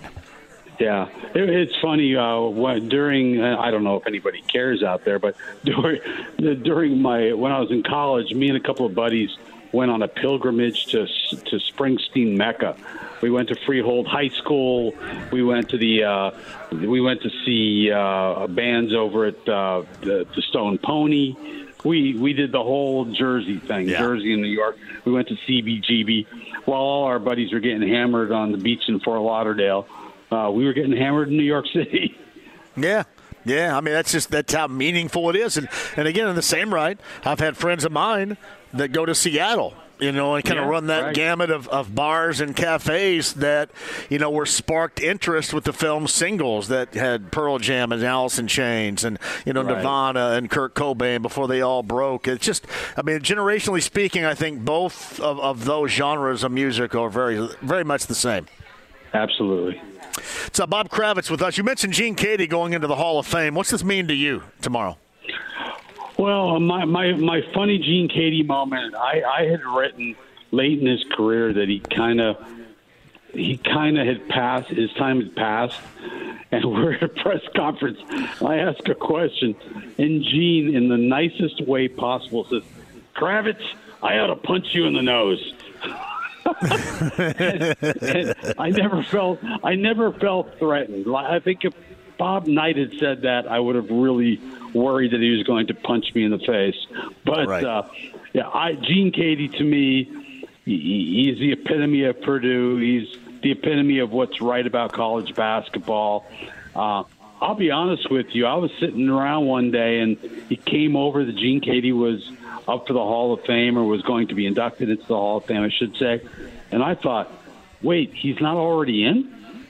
I had Yeah. no idea yeah. that Gene Katie was not already in the Hall of Fame, Naismith Hall of Fame, out in Springfield, and I think it's uh, way overdue for a great, uh, a great dude and an amazing basketball coach. What's funny about that is when he, he started at Purdue, you know, most IU fans, you know, over decades would suggest, yeah, I don't like him because of the way that he looks. I don't like him the way that he acts. And it was it was so unbeknownst to really anybody how cool of a guy that he was, how down to earth that he was. It's just that when he was out there, you know, that that was his moment and that's that's who he was with, with he, he others. was a fighter, man. He was a Yeah. fighter, and and he, and you know, Greg had a good column about him today. Um, that, I think it was today or maybe yesterday that he never backed down to IU. He never backed down to uh, Knight, and uh, you think I mean, it's it's a shame for him. It's a shame for for Matt Painter that they never got to the Final Four. Uh, I mean, I, I still think Matt's got plenty of time to get there, and he certainly has the team to do it. But uh, you know, it, it, it's on the resume, but his resume is greater than his his inability to get to a Final Four. So Bob Kravitz is with us once again. Substack's doing really well. It is uh, the writings of an old sports writer. The musings of the writings. What did I, did I get that wrong? The, mu- the musings of an old sports writer. Yeah, I got you. The Yeah, musings of an old sports writer. Pretty close. I'm just not that bright, so I figured I would mess that up. But it's it's funny. Somebody just called up and asked me this, and I want to get your opinion. Um, to me, I was asked regarding Chris Ballard. You know, what would have to happen for Chris not to make it to a, a third year right now? And I said complete and utter disaster Yeah, in yeah. the next two. I, I think. I think it would have to be so bad for him not to, to get a third year that I don't even know if Colts fans even want to comprehend that, no matter how they feel regarding Chris Ballard. But do you have a similar have to be- timeline? it would have to be one and 16, two and 15 bad. You know, they've they've got to show some growth in the next couple of years. Um, look, everybody with a brain pan understands they're not going to be any good this year, and they probably won't be terribly good next year. And it's all about getting five on the field and getting him comfortable and getting him to the point where he could lead this football team. And nothing else really matters. Um, so, look, if they win, you know, five games or fewer this year, I just don't think it's going to make any difference in the way uh, Ballard is viewed. Um, but I do think that the year after this coming year, um, they need to show some de- development, some growth. Uh, they got to be getting a little bit better. They can't be sitting there at you know three and fourteen or whatever the record might be. So, yeah, certainly three years, unless there's an absolute disaster coming up, of which I'm sure think so. Colts fans would not I want would, to. I would think so.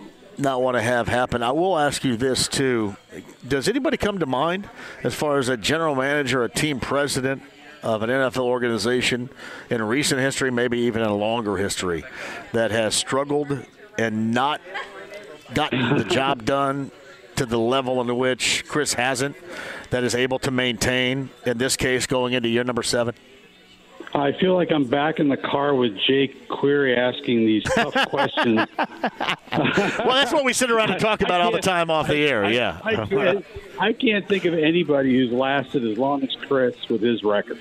Let's put it that way. Now, there may be plenty of guys out there. I may be completely talking out of my ear, but um, I, I just can't think of too many guys who are going into their seventh year and their what third third coach and their 800th quarterback and has kept their job and probably will keep it for another two to three years. So he's been very fortunate. Um, I think he's been very smart in the way he's played it. He's uh, he's got Jim Irsay's ear, or Irsay's got his ear, by, you know, wh- whichever way you look at it.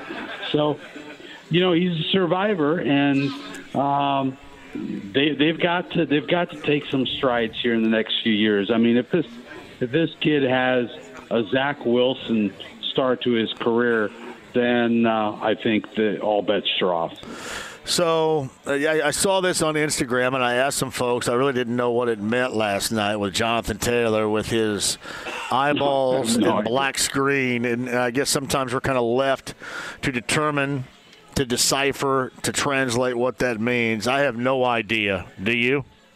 Uh, hell no. Um, I, it, it's just in the last couple of weeks I started going on Instagram, so I'm now Yeah. I got to figure out what guys mean with eyeballs on Instagram. I saw that on Twitter because I I still go on Twitter, and uh, I was like, I, I don't know what the hell that means. It, it could mean a contract is coming, or it could mean he's. I I have no idea. I, I'd be guessing at this point. What, what's your belief right now? Is is he rehabbing an injury that is Hell hanging no. with him, He's- or he's is he out. just? This is crap. He's just he's just hold. I mean, this is a hold in, is it not? To make sure It- it- yeah, that you get paid. holdout. Yeah, yeah, yeah. And at some point, uh, it's going to get ugly. At some point, they're going to start, uh, you know, nailing him, or uh, you know, they're going to start hitting them up for fifty thousand dollars a day, and it's just. I think I just don't see what what, what leverage he has. And I think the Colts hold all the cards here. I'm not saying they're right. I'm not saying Jonathan Taylor is right. That's the weird thing about this is both sides have a really good uh, argument to make. Uh, but I think when you look at pure leverage, I think the Colts have that in spades. Yeah. Is there going to come a point though where Jim Irsay is going to have to, you think, double back and revisit the whole trading thing, or are they just going to be dug in enough to say the hell with it and just roll with it here? Yeah, I don't know. I mean, I you know, I'd like to see, I'd like to see an adult enter the room, and uh, when I say that, I mean Chris Ballard. And it, it seems to me there's there's a middle ground here where you do a one year or maybe a two year deal um, for you know, for more money, you know, for the for the Saquon Barkley type of numbers were 10 11 12 million dollars um, you look this guy is terribly underpaid at 4.3 he's outplayed his rookie contract just the way that uh, that Shaquille Leonard and uh, Quenton Nelson and Braden Smith and all those other guys did. So I understand why he's upset, but he doesn't have the leverage right now, and I'll be interested to see what uh, what happens now after seeing those eyeballs on on Instagram.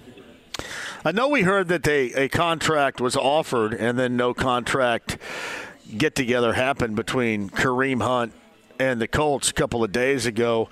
Do you think that that was legit a legit overture? Do you believe that contract situation that was offered, or do you think that was more a shot at Jonathan Taylor saying, "Hey, look, this is what we can do if we want to"? I think they're desperate for running backs. I mean, you know, why, why would you take a chance on bringing in a guy with with Kareem Hunt's background, and we all know about his off the field uh, stuff. Why would you even float that if you weren't serious about signing him? I mean, you could have you could have gone after just about anybody else and, and made this point. But yeah, Kareem Hunt's got you know domestic violence issues and videos and all kinds of awful stuff, and I don't see them taking that chance just to play games with with Jonathan Taylor. To be honest with you. I, I, I too, it completely goes against their stance. If they believe that Jonathan Taylor is disposable and they're concerned about his health and production this year, and don't want to pay him any more, why in the world would you jump into this? Because you'd be concerned about his production you don't really want to pay him, and you have this guy that if you just made him a little bit happy, would seem like maybe you could mend some fences that are going on here. I, I just don't even understand the inquiry. Even if you need bodies, they got a camp body in Jason Huntley. That's what they needed to do. But right. the flirtation with Kareem Hunt to me was ridiculous. Yeah, I mean, I didn't. Uh, you know, I, I was getting ready to write about it, and then they decided not to who somebody decided not somebody. to go through with it, but somebody. But um, yeah, I, it just it made no sense that you would you know make a play for a guy with his background. And look, I you know I, I'm not asking them all to be choir boys. I mean, uh, I understand that uh, you want guys who are just going to be ready to go uh, on Sunday, but yeah, it didn't make much sense to me. But you know, I think they were serious about it, and you know, he he was Uh, at another place and with another team, talking with another team, I should say, and they said, "Get your butt to Indianapolis." And so, yeah, I think they were very serious about the whole thing. Bob Kravitz on Substack. You can find his work, Musings of an Old Sports Writer. His latest is with regards to being at Wrigley Field and checking out Bruce Springsteen with Jake Query. What was more fun, watching Springsteen or the ride to and from in the same car with Jake Query? What was better? Yeah, I'll tell you what, it's pretty close. You know, I'm going to start calling Query the boss. You know, Query, Query's got an amazing mind and a, and a really, really big heart. And if he runs for mayor, I'm going to vote for him. Did you guys stop and get fireworks or porn or anything on the way or on the way back? No, no, no. But yeah. uh, yeah, then uh, what's what's that place? Is it Roselawn or? Yeah, Roselawn. Yeah. Nudes are popping or some weird thing. I don't know. Yeah, friends of mine yeah. used to go up there every year when they had their little festival of nudity up there and invited who, all who the uh, porn chicks. Friends of mine used to take oh pictures. My God. I've got pictures of a different era. Uh, you know, wow. you, you can tell it's a different era with the pictures. I don't want to hear. I don't want to hear any more about this. None. Zero. Roselawn, is it is. Roselawn, yeah. okay. Roselawn, it is, man. All right, buddy. Hey, congratulations on the success so far. Keep that thing going. Thank you, buddy. All right, sure will. Take care. So, Bob Kravitz right there. Substack. That's where you're going to find his work. Musings of an old sports writer. Mike Poe's in the house right here. Thank you. I'm good. Thank you very much. So yeah, I'm hanging. Uh, we're at Harrah's Hoosier Park Racing and Casino in Anderson. Well, we got the Harrah's Hoosier Park race of the day coming up. I've got uh, Luke Bryan tickets to give away as well. I got to remind you about Labor Day weekend, our weekend bender. That's not too far away as well, just down the road in Pendleton at Mystic Waters. That and more coming up. Also, Colts Happy Hour, top of the hour. It is the Dan Patch Stakes tonight. Goes off at 1048. A lot of support racing every 20 minutes or so coming up here at Harrah's Hoosier Park Racing at Casino and Anderson. 93.5 and 107.5 The Fan. Whether it's audiobooks or all-time greatest hits, long live listening to your favorites. Learn more about Kisqali Ribociclib 200 milligrams at kisqali.com and talk to your doctor to see if Kisqali is right for you. The Ride with JMV. Let me have a Diablo sandwich, a Dr. Pepper, and make it fast. I'm in a damn hurry. 93.5 and 107.5. The Fan. I just saw Margaret Sheehan in the house from Teacher's Treasures. I Love it. Luke Bryan's playing right now. Number 9239 107 is going to go see Luke Bryan later on this month. Ruoff Home Mortgage Music Center. Oh, our guy Cam, the engineer here, is going to go see Godsmack and Sully tomorrow night, and Aaron Lewis and Staind. By the way, Aaron Lewis is a good dude. He's a great interview. Sully, I don't know. Probably. Godsmack or Staind tomorrow night for you? Well, yeah, Staind. Uh, Luke Bryan tickets number 9239107 1070 Harrah's Hoosier Park Racing and Casino in Anderson. Rick Moore rejoins us, the general manager here. All right, Rick, lay it out. What are we doing tonight John, for Dan Pat's John, we got to have the official uh, post draw for your race, for your charity oh, race. for my tonight. charity race with So- Margaret Sheehan of Teacher's Treasures. So what we're going to let you do, we're going to let you draw the charities and the celebrities like yourself. Mm-hmm. I'm going to draw the post positions, and that's where you guys will start tonight. Okay. You got a name here? Yep, just pick one out there. Uh oh. Hold on one second.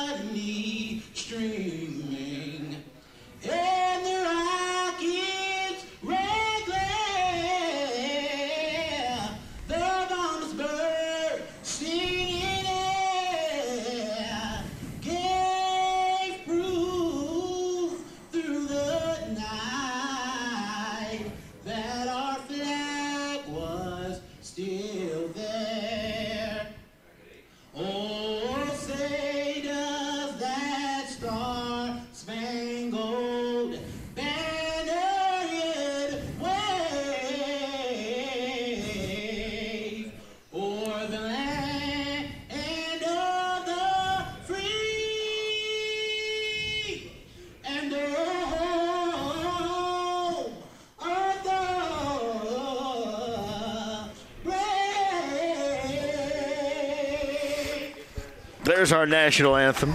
Uh, We do not talk over the national anthem on this show. Rick Moore rejoins us right now.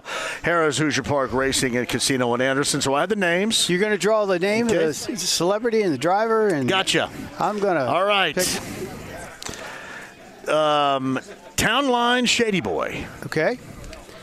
Right here. And that's going to be John DeLong. Mhm. Oh, I'm uh, sorry. our driver. John DeLong, uh, Emmy Hildebrand, helping veterans and families. Post position four, John. Post position four. Next, we have Quick and Shady drivers Atlee Bender and JMV for Teacher's Treasures. Post position number one, John. Post That's what I'm talking about. one, brother. All right. That's good, right? Oh, yeah. That's good. Oh, yeah. First in line drivers Joey Putnam, Melissa Peregrine, Indiana Center for Prevention of Youth Abuse and Suicide. Post position two. That's awesome. All right. Third and final one. Try check that. Fourth and final one. Great image. Drivers Trace Tetrick, Roy Dingus, and uh, New Vocations Horse Adoption Program. Post position three, John. Love it right there. There we go. That's awesome, buddy. There we go, brother. Right after the fourth can't- I'm number tonight. one right here. You're number one. You're always number one. I'm gonna get. I'm gonna get out of Colts Happy Hour. Go right down there and get rolling. We're going to be waiting for you. I- Thank you so much. Thank you, this is John. awesome. Thank you, Hey, John. Post position Station number one for the show coming up later on tonight here. Harrah's Hoosier Park Racing and Casino. This is an Andrew. Thanks again, Rick. I appreciate that. That's awesome right there. Saw Margaret Sheehan of Teachers Treasures a little bit earlier, too. Post position number one is what we are doing this evening. Absolutely outstanding. Hey, Damon sent me this, and this is a heads up. I retweeted this. JMV, can you retweet or announce? I have four Indians tickets tonight. Fifth row behind home plate, 705 with fireworks. Free to whomever can message me. So I retweeted that if you guys want to go to the Indians game, courtesy of one hell of a dude in Damon Dobbs, uh, you can certainly do that right now. Do that right now. He'll hook you up with those tickets for that Indians game coming up later on tonight. Absolutely outstanding. This is going to be fun here, no doubt about that. Speaking of which, we have the Harrah's Hoosier Park race of the day coming up. Uh, Tony's going to rejoin here for a final moment here at the end of the show. So I tell you what, James, let's take a break. We'll come back and we'll go ahead and get Tony back on and tie up all the loose ends on this show. A couple of things before we hit this break. Colts Happy Hour, top of the hour. Of course, we got that for you. And then I'll be here at Harrah's Hoosier Park Racing and Casino until after our charity race. Then tomorrow morning, 10 a.m., the Colts pregame huddle, preseason game in Buffalo. Me, former Colts wide receiver Bill Brooks, and the Gorman from Buffalo. That begins at 10 a.m. right here tomorrow morning on the fan. And I'll do this probably one more time, but a shout out for Jake Query, who is moving to the middays here on the fan. That announcement was made today, 9 a.m. And Kevin Bowen, who has been awesome, is staying on the morning show. And Andy Sweeney from Louisville is coming in to co host with Kevin Bowen. Believe that begins, James, when is that? The 21st of August? Is that accurate? 21st? I believe so. Of August? Yeah, 21st of August. And uh, we'll get Andy on the show, I believe, coming up a week from today when we do our back nine golf outing. I'll get Andy on the show with me and we'll introduce him to you. He is a good dude. I met him at a Houston Final Four. Had some lunch with he and uh, the other guys down in Louisville. Good group down there, and Andy's a good dude. You're going to like him a great deal. That's Andy Sweeney and Kevin Bowen in the morning, and our friend Jake Query from noon until 3 in the middays right here. That announcement made a little bit earlier. You guys are going to love that. All right, other side, we'll get to the Harrah's Hoosier Park race of the day and more news involving this show on Labor Day weekend, not too far from where I'm sitting right now. It's going to be called the Weekend Bender. Get into that coming up on the other side. 93.5, 107.5, The Fan. The Ride with JMV. And you could tell Rolling Stone magazine that my last words were I'm on drugs. 93.5 and 107.5. The Fan. Get her over here in a minute. Hey, hey, oh, we're back. Hey, hi, how? Harrah's Hoosier Park race of the day. James has confidently sent me the winner. Nathan Helm. I know Nathan very well. Congratulations. Attagirl Danny paid off at 460 on the $2 bet. The $2 exact to pay 20 bucks. 50 cent trifecta went for 40, 35. That's your Harrah's Hoosier Park week ending race of the day. Harrah's Hoosier Park Racing and Casino in Anderson has live standardbred racing through December the 8th. Keep tuning in to this show and watch my Twitter feed at JMV 1070 for your chance to win with the race of the day right here on the fan. I thought that Tony Renz was going to rejoin, but Tony Renz is not here right now. But I want to get Tony back on before the end of the show to make sure he sets things up. I can partially do so. Good to see you, man. Uh, tonight, the Dan Patch Stakes rolls off, which is probably the wrong term to use at around 1048. Now they have a variety of support races leading up to every 20 minutes broken down by the awesome Emily Gaskin. So you're going to have plenty of opportunities just to have a load of fun here and this place is stacking up right now with folks and then coming up here in the 7 o'clock hour uh, we're going to have a charity event race where I'm going to be a part of as well. And of course, my charity, Margaret's around here too. My charity is Margaret Sheehan and our friends. I love you, educators and teachers from Teachers Treasures. And that is coming up, I think, sometime in the 7 o'clock hour. I have Colts Happy Hour that rolls here at the top of the hour for an hour on this show. And then uh, I'll be down there and ready to rock.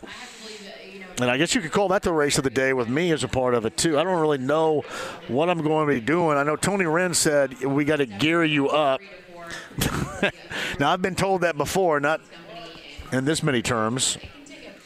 But we'll find out exactly what I have to do to do that coming up. But not should be fun. And I got to thank Harrah's Hoosier Park always having me out. It is always a blast coming here. And, you know, regardless of what's going on, you always got the sports book in front of you right now.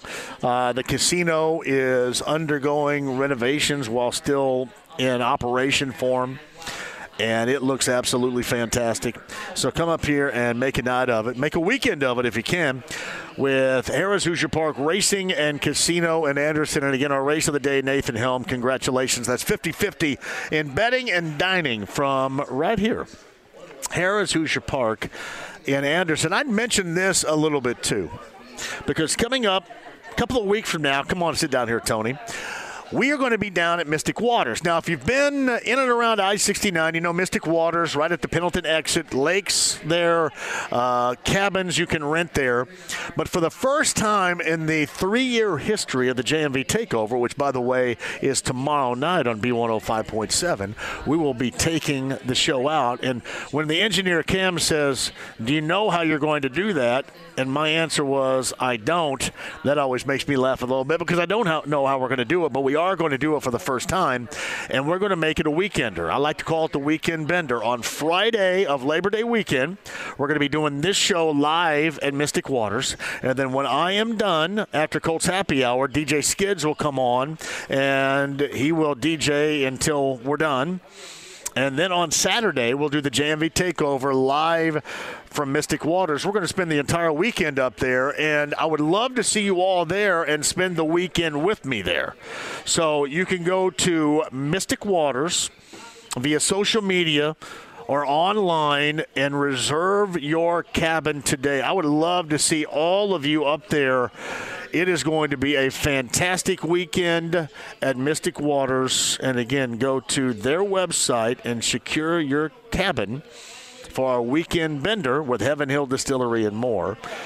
That is coming up a couple of weeks, I think, from now. Maybe even more than that. I'm not quite sure. But Labor Day weekend is when we're going to do that.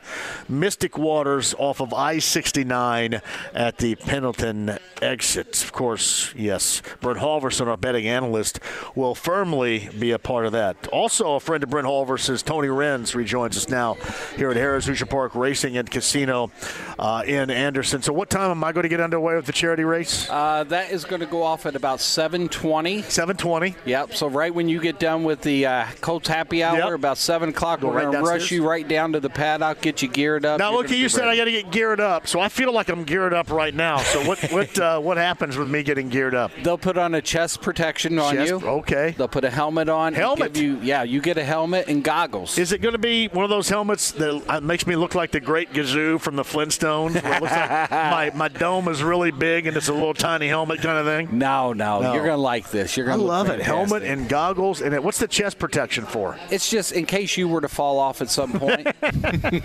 now, th- th- these horses, they'll, they'll go about 35 miles an hour, but in this I'm gonna be race, going 35 no, miles an hour? No, Oh. in this race, they'll probably do about 20. Okay. they're, they're going to take it down a level. Really now? You're going to come off, John, and the smile is going to be ear to ear. Well, I told Rick Moore my major concern is the horse being able to pull me. Oh, we have a strong?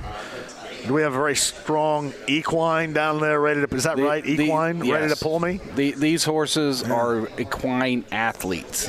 I just I don't want to end up like Kevin James and trying to water ski and grown ups. No, Know you're gonna be? And fine. You're the horse grunting fine. and groaning.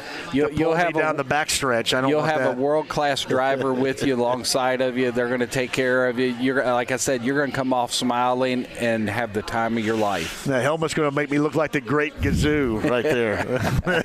hey, again, 1048 tonight for what is going to be the Dan Patch 30th Yeah, edition. The 30th edition for that, too. Um, explain to people why they should get here, what time they should get here?